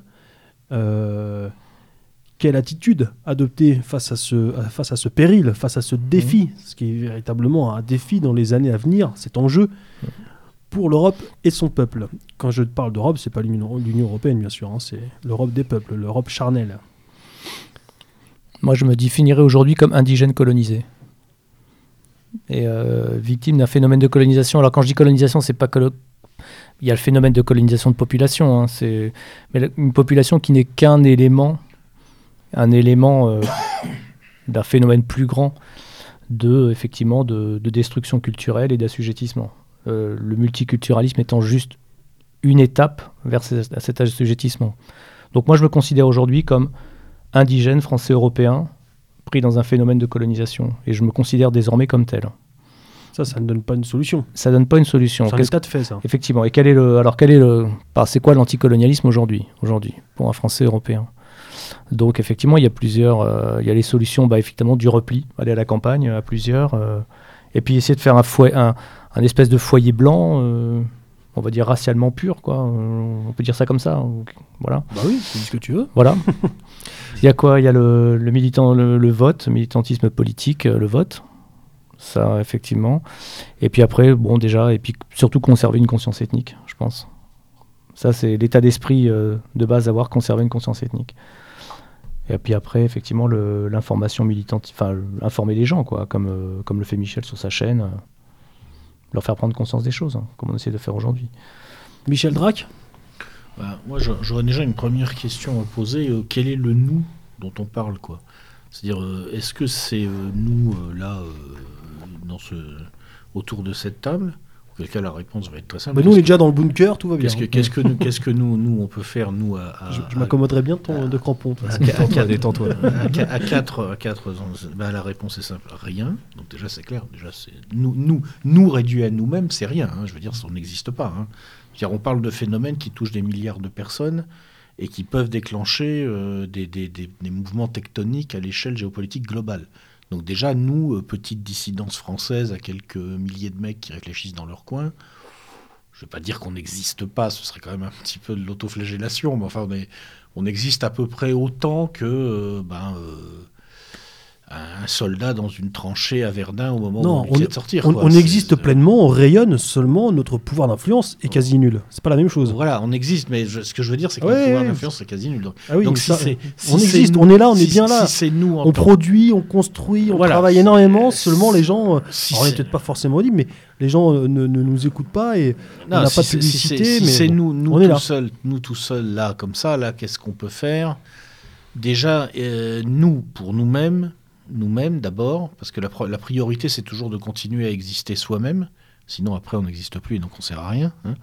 Euh, c'est de nous organiser en perspective de très très gros problèmes, de très gros problèmes. C'est-à-dire que ce qui s'est passé ces dernières décennies en France risque d'apparaître dans quelques années comme une période finalement relativement douce par rapport à ce vers quoi on va. C'était l'introduction, c'était l'apéro. C'était l'apéro, hein. c'est faut, faut, faut, le voir quoi. Je veux dire, faut bon. Donc s'organiser par rapport à ça, s'organiser pour ne pas euh, être euh, écrasé dans ce genre de situation. C'est la première chose à faire pour nous. Pour nous. Après, si nous, c'est nous les Européens, dans l'hypothèse où l'histoire ayant commencé à produire ses effets, le crépuscule tombant en quelque sorte et la chouette de Minerve pouvant s'envoler, n'est-ce pas? Et où là, les données du problème changent. Parce qu'il ne faut pas perdre de vue une chose, c'est que un 13 novembre 2015, euh, ça, ça commence à amener... 13 novembre 2015, c'est l'attaque du Bataclan. C'est l'attaque du Bataclan. Ça commence à amener un certain nombre de gens qui jusque-là dormaient profondément, non pas à se réveiller, mais à commencer à se retourner dans leur sommeil. Quoi. Et, putain, on sent qu'il y a quelque chose qui ne va pas. Bon, si, comme on peut le penser, dans les années qui viennent, on se prend une nouvelle crise économique du calibre de celle de 2008, ou pire, avec tous les ennuis qui vont avec, avec en prime potentiellement des affrontements à l'échelle géopolitique qui vont beaucoup s'intensifier, avec en prime des flux migratoires qui vont commencer à se déclencher sur une échelle inédite, c'est pas un 13 novembre 2015 qu'il va y avoir. Hein c'est 13 à la douzaine. Hein. Donc là, je pense que même ceux qui dormaient profondément, ils vont se réveiller. Et là, là, ça devient intéressant que nous, justement, on ne se soit pas fait écrabouiller, parce qu'à ce moment-là, nous, dans un autre contexte, hein, on, peut jouer un rôle. C'est-à-dire être l'alternative, debout, solide Être capable. Alors, l'alternative, on peut être à nous. Encore une fois, il faut raison garder. Je veux dire, on est, on est vraiment pas grand-chose.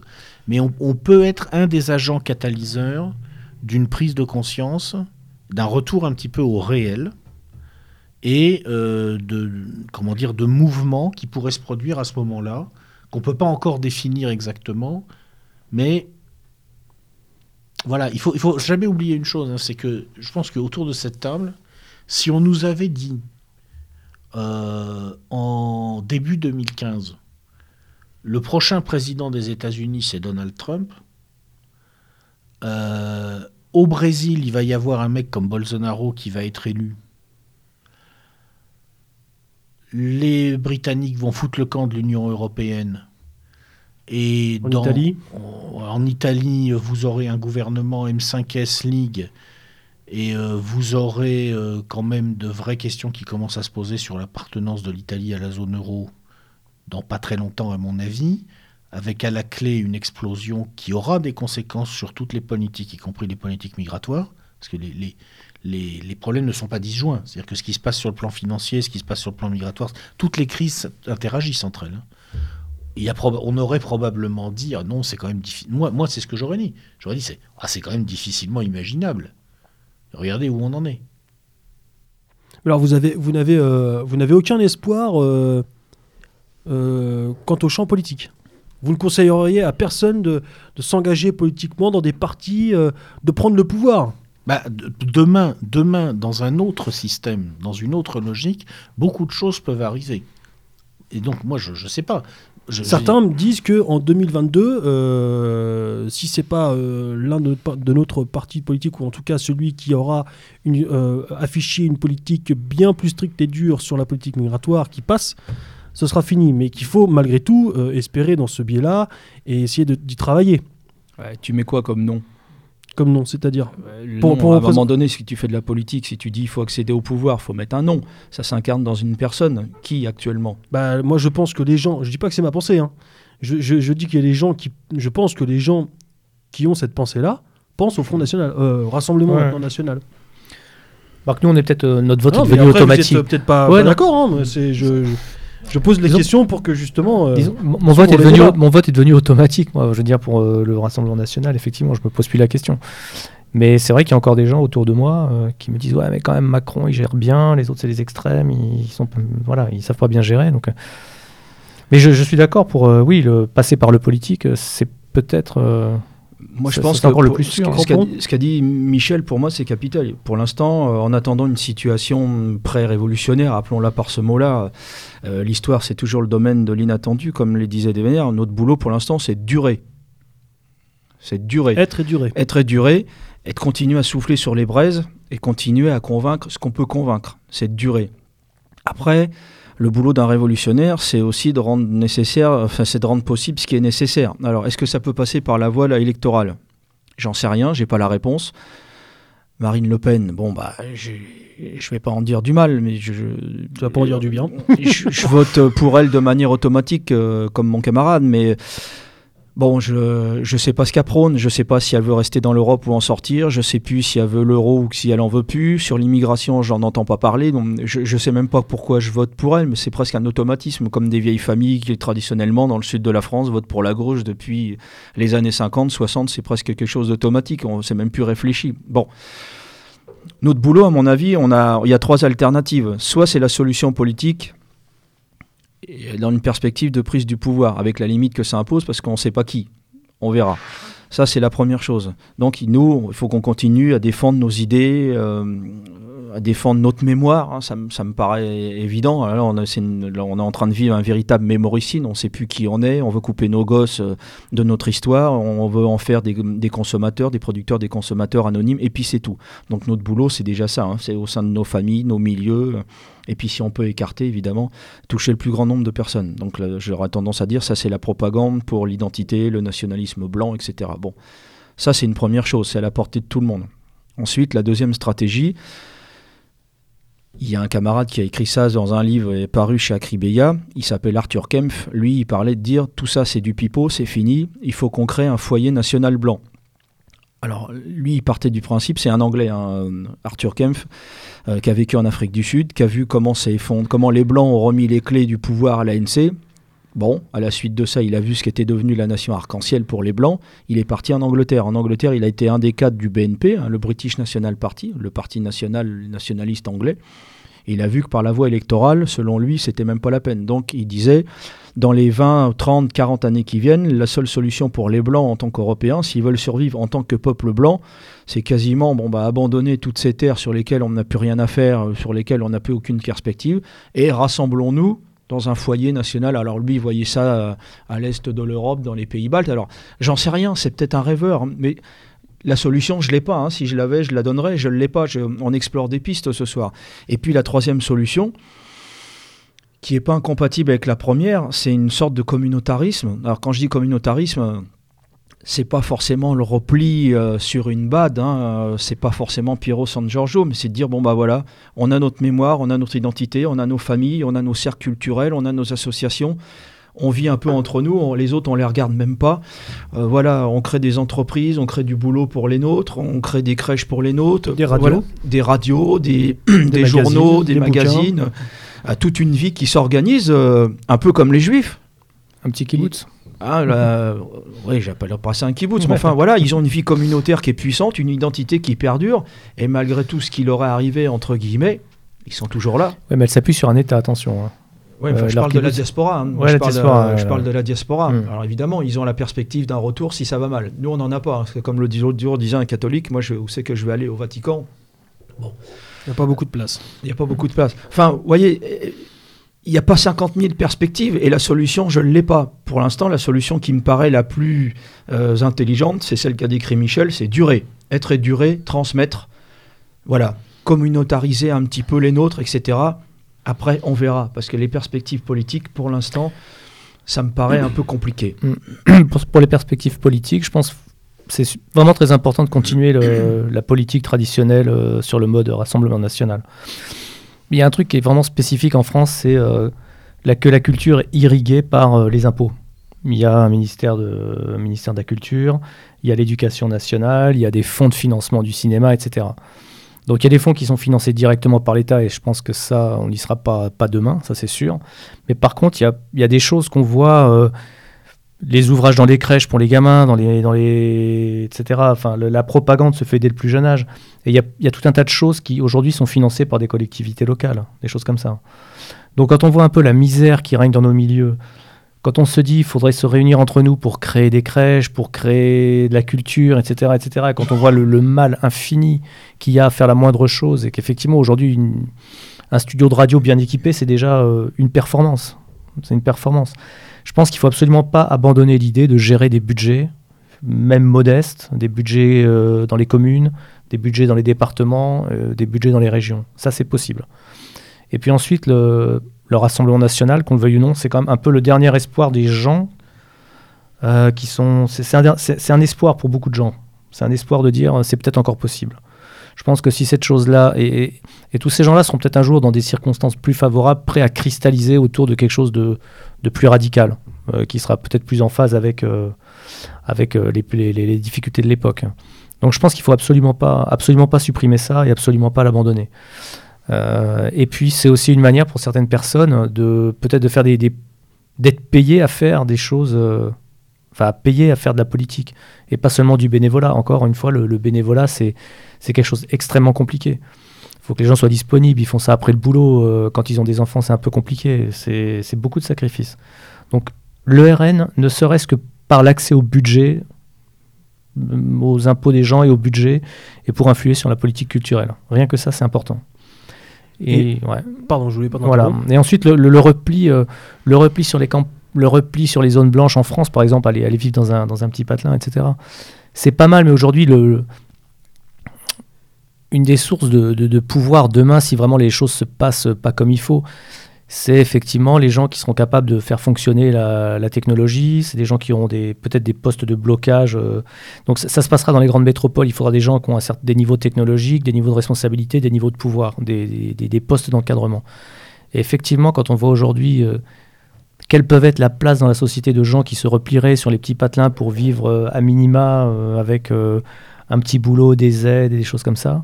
Je pense que c'est demain, c'est des gens qui pourront pas, quand si l'occasion se présente, accéder à des, à des postes d'encadrement, à des postes de, de responsabilité et à des, à des postes clés technologiques. Je pense que c'est important. Il y a une importance à rester autant que possible dans la société. Alors, question provocatrice. Je pense que, personnellement, je pense que les zones blanches, euh, si elles n'existent pas déjà plus, je pense que dans quelques années, elles n'existeront plus. Euh, zone blanche, j'entends par là euh, dénuée d'immigration où mmh. on se sent en France. Un village, quoi, en quelque sorte. Ouais, mais, oui, oui, mais bon, malheureusement, notamment avec leur politique de, d'essaimage. De territoire. Euh, les égouts débordent partout Ça, voilà, c'est il euh, y, y, en a de moins en moins. Alors, question un peu provocatrice. Euh, la situation de la France, c'est pas la même que la situation de tous les pays européens. Conseil, conseil, conseilleriez-vous à nos auditeurs de quitter la France hmm. Est-ce encore judicieux de rester en France? C'est difficile. faut pouvoir. Enfin, la quitter pour aller alors, la non, non, mais la quitter pour aller. Euh, alors, ok. Euh, c'est quoi les pays où on peut aller aujourd'hui si on est blanc et gagner sa vie correctement? Les pays du monde où il y a le plus tôt fort taux d'émigration, c'est la Bulgarie, la Roumanie, euh, les Pays-Baltes, la Pologne. Il n'y a pas de boulot là-bas. Les gens n'arrivent pas à faire leur vie là-bas. Donc, encore une fois, c'est bon, ils vont aller là-bas. Et, il y a euh, l'usine Whirlpool. Oui, c'est ça. On peut fabriquer. Non, mais c'est même des Ukrainiens, parce que les Polonais sont encore trop chers. Donc c'est des Ukrainiens qui sont venus faire le boulot. Oui, fabriquer aussi des, ouais, des, des Renault, des choses comme ça. Donc effectivement, il y a, y a, quelles sont les possibilités de construire sa vie là-bas, même si les gens qui déjà habitent là-bas ne peuvent pas. Quoi. Mais effectivement, si c'est pour fuir une cité à la Courneuve, euh, oui, euh, faites de votre mieux. Quoi. Faites de votre mieux. Faut pas, faut pas oublier non plus que malgré tout ce qu'on dit, on est quand même des drogués de l'Occident. Hein. On a quand même un train de vie. Est-ce qu'on est prêt à, entre guillemets, euh, on vit dans une société, voilà, on a un toit, on mange à notre faim, on a une voiture, on part en vacances. Euh, est-ce que tous les militants nationalistes sont prêts à tourner la page de ça pour aller goûter un peu à la saveur de la peau de l'Europe, comme l'a écrit Saint-Loup? J'en doute. Ouais, Michel? Une, observation ou pas? Moi, ce que je pense, c'est que bon, j'ai 50 ans déjà, donc euh, bon, 50 ans. Mais pour le, pour le petit jeune de 20 ans? Euh, si j'étais un petit jeune de 20 ans et que je vois que j'ai pas de raison précise de rester en France, c'est vrai, vous pouvez avoir des raisons précises. Par exemple, vous pouvez être, euh, avoir une formation qui est difficilement utilisable à l'étranger, par exemple. Mais sinon, c'est vrai que ça, m'arrache un peu la gueule de dire ça, parce que j'aime bien mon pays. Mais franchement, euh, quand je vois la France et l'état dans lequel elle est, pour différentes raisons d'ailleurs, et il n'y a pas que la, question migratoire, je dirais barrez-vous. Hein. D'accord. Et alors, euh, projetons-nous. Euh, supposons que les portes de l'Élysée vous soient régulièrement ouvertes ou en tout, cas des tenants du pouvoir. Quel conseil leur donneriez-vous à ces tenants du pouvoir pour, euh, pour euh, inverser la vapeur? La vapeur migratoire. Quel, serait euh, Nous ne sommes pas à la, aux du pouvoir, nous n'avons pas les rênes du politique, mais pourtant les, les solutions, elles sont, en, supposant que, que, nos dirigeants en aient la volonté, elles sont politiques, elles existent. Il, y a, il devrait y avoir une solution, non Qu'en pensez-vous? Qu'est-ce que tu fais aujourd'hui? Alors, en gros, on va dire on, on arrête l'immigration, puisque c'est le thème. Hein. C'est voilà. Oui. Ce serait quoi les conséquences aujourd'hui d'arrêter l'immigration? Euh, Bon, se fâcher avec les pays africains, se fâcher avec les pays maghrébins. Donc, euh, créer une politique. Euh, Michel Drac est en train de mourir, mais c'est normal. L'hiver arrive, chers auditeurs. C'est pas grave. c'est les premiers jours de grand froid. Non, mais ce serait, ce serait un gros bouleversement. Ça m'évitera de voir là-dessus. Non, non, euh, ce, serait, ce serait sûrement très très dur à assumer. Il faudrait sûrement réorienter la, la, politique, la politique euh, euh, d'une manière générale, se tourner vers des gens qui sont capables de nous fournir dans ce que peut-être les Africains refuseraient de nous fournir, les pays musulmans refuseraient de nous fournir. Se tourner plus vers la Russie, ça veut dire peut-être effectivement abandonner l'OTAN, des choses comme ça. Non, mais ce serait un énorme bouleversement. Non, non, mais ce serait, un, ce serait un bouleversement total. Comme dit Welbeck, je suis prêt à voter pour un parti qui quitte l'Union européenne et, l'OTAN. Bah, je pense qu'effectivement, il y a deux préalables, quitter l'Union européenne et l'OTAN, et puis euh, en, subir les conséquences matérielles, et puis euh, effectivement euh, se tourner vers une politique d'approvisionnement de, de pays amis, d'accord, qui parce qu'effectivement, on risquerait de se faire pas mal d'ennemis à peu près dans tous les coins, non seulement parmi certains États, mais aussi peut-être certains milieux économiques et des, choses comme ça. Quoi. Comme les, comme les, solutions seront forcément radicales, notre boulot, euh, pour l'instant. Problème extrême, solution radicale. Et oui, c'est de faire changer aux gens de paradigme, ce qui peut sembler invraisemblable ou scandaleux aujourd'hui, que demain ce soit accepté. Bon, pour répondre à ta question, ça peut être une politique en deux temps. D'abord, un, fermer, les, fermer le, le, robinet. La pompe aspirante La pompe aspirante, c'est-à-dire sachant que bah, en France, euh, si vous venez, bah, vous n'aurez pas d'aide sociale, vous n'aurez pas de logement, vous n'aurez pas de travail. Euh, on a une marine marche, on a une marine de guerre. Bah, c'est de dire, écoutez, à partir du moment où les barcasses, euh, l'Aquarius et, les autres entreront dans les eaux territoriales, eh bien, on fera deux sommations. La troisième, la barcasse prendra le fond. Ça marche, hein, le téléphone africain, hein, le téléphone arabe. Hein, quand il y aura peut-être 100, 200 types qui auront pris la mer, qui seront noyés en mer, ils auront peut-être plus envie de venir. Alors là, je suis dans le peut-être dans l'excès, mais parce que sinon tu, tu attends qu'ils accostent. Et ça peut sembler scandaleux, mais voilà. Fait couler après. Et ensuite, bah, une fois qu'on a fermé le robinet, ils sont quand même déjà, on ne sait pas, hein, peut-être 10, 11, 12, 13, je ne sais pas combien de millions il y en a chez nous. Donc il faut penser à une politique de remigration. Et là, penser une politique de remigration, non pas brutale en six mois, mais je pense que est-ce que c'est scandaleux de demander ou de mettre en place une politique euh, de remigration sur un quinquennat ou sur sept ans, etc. Leur dire voilà, vous avez cinq ans ou sept ans pour repartir, transférer vos avoirs dans vos pays d'origine. Voilà, parce que vous avez plus d'avenir chez nous, parce que on va vous couper, euh, on va vous couper les aides, euh, on taxera peut-être l'employeur même qui vous emploiera, etc. Bon, il y a des choses à penser qui sont peut-être invraisemblables aujourd'hui, mais qu'il faut, euh, faut commencer à, diffuser, je pense. Et je pense que même la remigration, on en parlait autrefois. Moi, j'ai le même âge que Michel. Je me souviens avoir collé des affiches quand j'avais 18 ans. Euh, les affiches du front, c'était euh, Quand nous arriverons, ils partiront. J'aimerais bien qu'aujourd'hui, Marine Le Pen me donne l'autorisation de les recoller.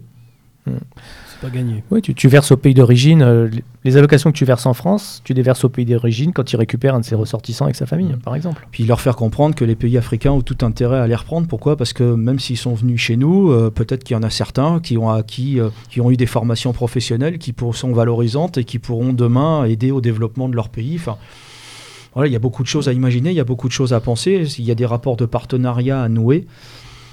Voilà. Michel Drac, quel conseil euh, donneriez-vous euh, Michel, il est parti dans les Pays-Bas, ça y est. Ouais, ouais ben, ça, déjà, ça dépend un peu qui est le dirigeant et quel est le contexte. Quoi. Mm. mais si on imagine qu'on a un dirigeant qui est à peu près sur une ligne de restauration de la souveraineté nationale, j'ai un peu du mal à l'imaginer, mais comme je vous disais, l'avenir est souvent pas imaginable. Donc on va se projeter dans cette hypothèse. Qu'est-ce que je lui donnerais comme conseil euh, Je lui dirais d'abord euh, qu'il n'est pas tout seul, de toute évidence.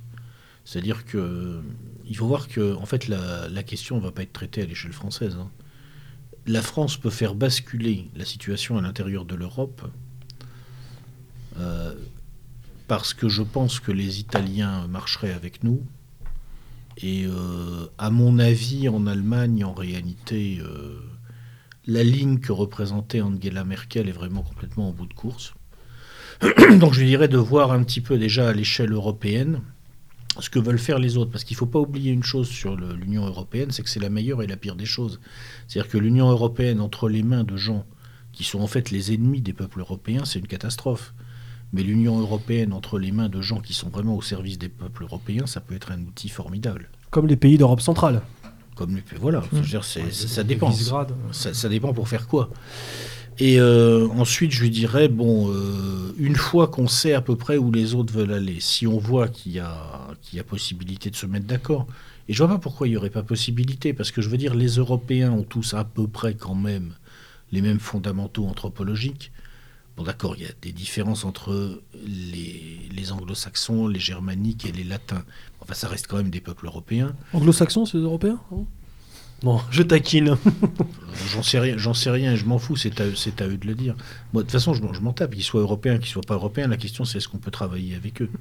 Euh, le, une, fois qu'on sait qu'on veut tous, à peu près ce qu'on veut faire, il faut le déployer, et je pense que c'est possible en plus de le déployer si c'est fait maintenant si c'est fait intelligemment et si c'est fait surtout par des gens qui sortent des raisonnements de bonne sœur et qui comprennent que quelquefois la politique, Ça consiste effectivement à dire on va couler un bateau, il y aura 200 personnes qui vont se noyer, mais en faisant ça, on fait passer un message qui va éviter à la sortie des millions de morts.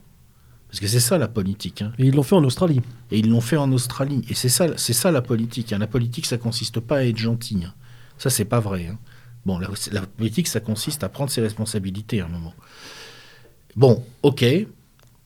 Si c'est bien fait, si c'est fait intelligemment, en déployant le bon niveau de violence, c'est-à-dire en faisant en sorte que les conflits soient les plus petits possibles, mais qu'ils aient la bonne taille pour arriver au résultat politique qu'on recherche, à ce moment-là, ça doit rester gérable parce que même dans les pays d'origine, très souvent, si la politique de restriction de l'immigration s'accompagne d'une vraie politique généreuse à l'égard de ces pays d'origine, on n'aura pas de problème avec les classes dirigeantes de ces pays.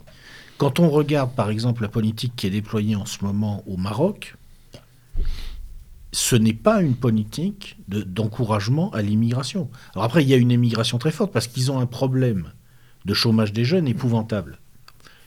Mais si une politique de restriction de l'immigration se double d'un appui réel pour les aider à résoudre ce problème-là, je pense qu'on n'aura pas forcément de problème avec leur classe dirigeante. Ils risquent d'avoir la pression de leur population, mais bon, voilà. Mais la, oui, mais la pression de leur population, si tu veux, elle vient pas du fait que les Marocains, ils ont absolument envie de quitter leur pays pour aller se geler les couilles hmm. au Québec. Elle vient, elle vient simplement du fait qu'ils n'ont pas de boulot, les mecs. Donc si tu penses les choses de façon intelligente en disant on va les aider à résoudre ces problèmes-là, au moins en partie, au moins de façon à ce que les choses restent supportables pour la population marocaine. Il ne faut pas oublier que le Maroc maintenant est en transition démographique. Il est même sous le seuil de renouvellement des générations. La population va continuer à croître pendant encore 10-20 ans parce qu'il y a l'effet report des classes nombreuses qui arrivent à l'âge de la, de la reproduction mais c'est qu'une phase transitoire. Dans 20 ans, le problème, il est réglé. Franchement, avec l'Afrique du Nord, on doit pouvoir trouver des solutions. Oui, c'est ce que disait Ozon. C'est avec l'Afrique subsaharienne que là, effectivement, euh, s'il continue à faire 6 enfants par femme dans la bande sahélienne, euh, mm. euh, là, on peut rien faire. Hein. Oui, c'est ça. Non, mais effectivement, de toute façon, on risque de se fâcher pour de bon, effectivement, avec les gouvernements de l'Afrique euh, subsaharienne, s'ils existent encore. S'ils existent, encore. S'il y a quelqu'un avec qui se fâcher. Mais, euh, voilà, donc, mais bon, en, bon, voilà, en bon européiste, moi, si je pouvais rentrer à l'Elysée donner un conseil, alors sur l'immigration, bah oui, c'est quelque chose de raisonné, comme ce que tu dis. On, on arrête, et puis on s'arrange avec qui on peut s'arranger pour que ça reste humain et que ça se fasse avec, effectivement avec le moins de violence possible. Il peut pas en être autrement. Il peut pas en être oui, non, mais bien sûr, mais et en plus, je le pense sincèrement. Enfin, je veux dire, je ma première, euh, ma première morale, c'est la survie, mais je, veux, que les gens, je veux que le bonheur des gens, tu vois ce que je veux dire c'est, euh, bon. Je veux pas les regarder crever en ricanant, enfin, c'est, évident. Et puis après, en bon européiste, effectivement, euh, faire sauter les verrous qui, qui nous coupent au milieu d'avec la Russie et de tout, le, tout ce qu'elle peut nous apporter comme, comme, bah, comme matière première qui nous permettrait d'assurer une sorte de souveraineté sur un espace on va dire, une espèce de civilisationnel homogène et souverain. Quoi. Voilà, c'est... L'Europe de Brest à Vladivostok bah Oui, mais exactement. Enfin... Et puis, effectivement, on est sur la même source, anthropo- on est sur la même source anthropologique. Comme on disait, un, Allemand peut venir et s'intégrer euh, à la mythologie française, gauloise, et dire, voilà, je suis aujourd'hui descendant de Gaulois, et nous, on accepte qu'il soit descendant de Gaulois, à condition qu'il donne un nom français à son gamin. Tu donnes un nom français à ton gamin, tu dis voilà, je, m'intègre dans la mythologie, mes ancêtres étaient gaulois, et tu le deviens. Et c'est possible avec les Européens, ce qui n'est pas possible avec, le, avec les non-européens. Ce qui fait de l'assimilationnisme mélanchonien de toutes les populations un espèce de, de gag, quoi. C'est impossible. Avec les non-européens, c'est impossible. Oui, et puis tu peux, euh, en supposant que, que, que, ce soit souhaitable, assimiler ou intégrer des, des individus, des, individus mais euh, quelques, quelques particularités, tu peux pas intégrer une population. ils sont pas assimilables à cette, euh, ils sont pas assimilables à cette mythologie. C'est la mythologie qui était fondatrice du peuple français jusque dans les années 50. Hein, nos ancêtres les Gaulois. Euh, voilà, il y avait toute une histoire qui était.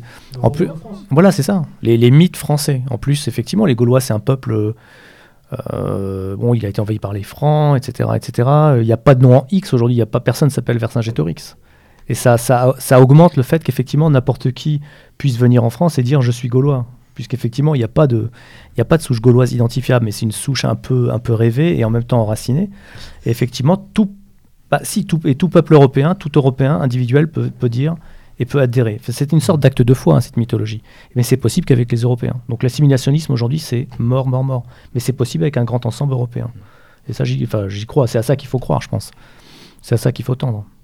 Donc réinventer un nouveau rêve européen, euh, une nouvelle mythologie européenne. Bah, la mythologie européenne, je ne sais pas si elle existe. Enfin, faire comprendre à tous les peuples du continent qu'ils ont un destin et un avenir commun.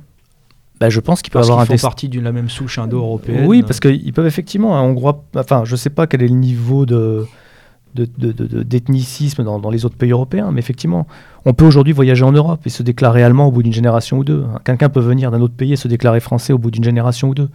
Il y a des possibilités de migration de population sans heurts en Europe à partir du moment où effectivement, on le voit bien quand on fait un mariage, quand une femme se marie avec un homme, elle va vivre chez lui, elle prend son nom et elle fait pas désormais. Il y a encore des hommes qui se marient avec des femmes Et elle fait désormais partie de pas à Paris, toi alors euh, Juste à côté de Paris, moi j'ai des boucheries à la à droite à gauche. non mais voilà, dans l'Europe, les gens peuvent circuler. On peut arriver à créer un ensemble européen tout en respectant les, les caractéristiques des peuples parce que on peut passer d'un peuple à l'autre et s'intégrer d'un peuple à l'autre à l'intérieur de l'Europe. Voilà, c'est pour ça que c'est pour ça que j'allais dire que la race entre guillemets a une importance dans euh, voilà le multiculturalisme. On peut pas en France l'assimilation est impossible avec les mythologies qu'on a, avec les mythes, avec les mythes fondateurs qui, qui bâtissent le peuple français jusqu'aux années 50. Mais par contre, c'est possible avec tous les autres peuples européens. Et c'est probablement aussi possible dans les autres sens, je pense. Bien, euh, nous allons conclure cette émission. Euh, souhaitez-vous rajouter une dernière chose peut-être euh, pour être complet? Chacun d'entre vous, non? Bon, alors c'est bien, c'est-à-dire qu'on a fait le tour, on a été complet. Peut-être, alors je voudrais pas plomber l'atmosphère, mais pour l'instant... elle, était tellement joyeuse. Oui, pour l'instant, je me reviens en tête, une, je crois que c'est la, la, dernière citation de Céline dans les années 50 il a dit un journaliste, alors on était en pleine époque sartrienne, il a dit il n'y a probablement pas de lendemain qui chante pour la race blanche. Cette race qui a été faire chier le monde entier, maintenant c'est le monde entier qui va venir la faire chier. Je crois qu'il avait été visionnaire encore une fois. Oui, bah, euh, oui mais ne, le souhaitons pas. Euh, en tout cas, chers auditeurs, euh, bah, vous voilà prévenus. Vous, ne pourriez pas dire que vous ne, savez, que vous ne savez pas. Et il est là aussi notre rôle nous l'avons dit au cours de cette émission, il est d'informer notre population, notre population, notre peuple en France qui bien souvent nous dénigre, ne nous écoute pas, ne nous, regarde pas et applaudit lorsque nous sommes injustement condamnés ou euh, euh, lorsque nous subissions des répressions. C'est pas grave, c'est pas grave, c'est triste, mais c'est quand même notre peuple et notre devoir aujourd'hui est aussi de les informer. Être et durer est aussi un mot d'ordre pour chacun d'entre nous, pour nous, c'est-à-dire nous autres euh, révolutionnaires euh, qui euh, sommes sensibles au destin de notre peuple. être et durer, c'est le sang et l'esprit. Hein. C'est donc c'est le, le, sang et l'esprit. Je pense que tout est résumé par cette formulation. Soyez source de, de, propositions, soyez constructifs, soyez malgré tout positifs, tout en ayant évidemment conscience de ce chaos euh, qui, qui, qui, si la, tendance n'est pas renversée, euh, va s'abattre sur l'Europe, sur la France. C'est déjà le cas, mais ça ne peut que s'accentuer et ça va venir très soudainement. Et je pense que chacun doit se sentir concerné. Profitez-en pour parler de MZ, profitez-en pour acheter les livres de Michel Drac et de les diffuser, profitez-en pour acheter nos dernières revues indépendantes. Écoutez, chacun doit être un centre de diffusion à sa petite échelle acheter une revue, acheter un bouquin à quelqu'un de la famille, quelqu'un au bureau, à l'atelier, à l'usine. Euh, voilà, sentez-vous concerné, ne restez pas des nationalistes contempteurs. Euh, euh, voilà, écoutez MZ, c'est bien, dire que ça existe et le, faire découvrir aux autres, c'est vachement bien aussi. Chacun doit se sentir concerné, chacun son créneau, chacun l'arme à la main, et on a besoin de tout le monde. Bien, chers auditeurs, je vous dis à très bientôt pour un, nouvel, un nouveau numéro de Méridien Zéro. Euh, aujourd'hui, plus que jamais, suite à cette émission, euh, notre slogan sera d'actualité et doit résonner comme un mot d'ordre à l'abordage et, pas de quartier.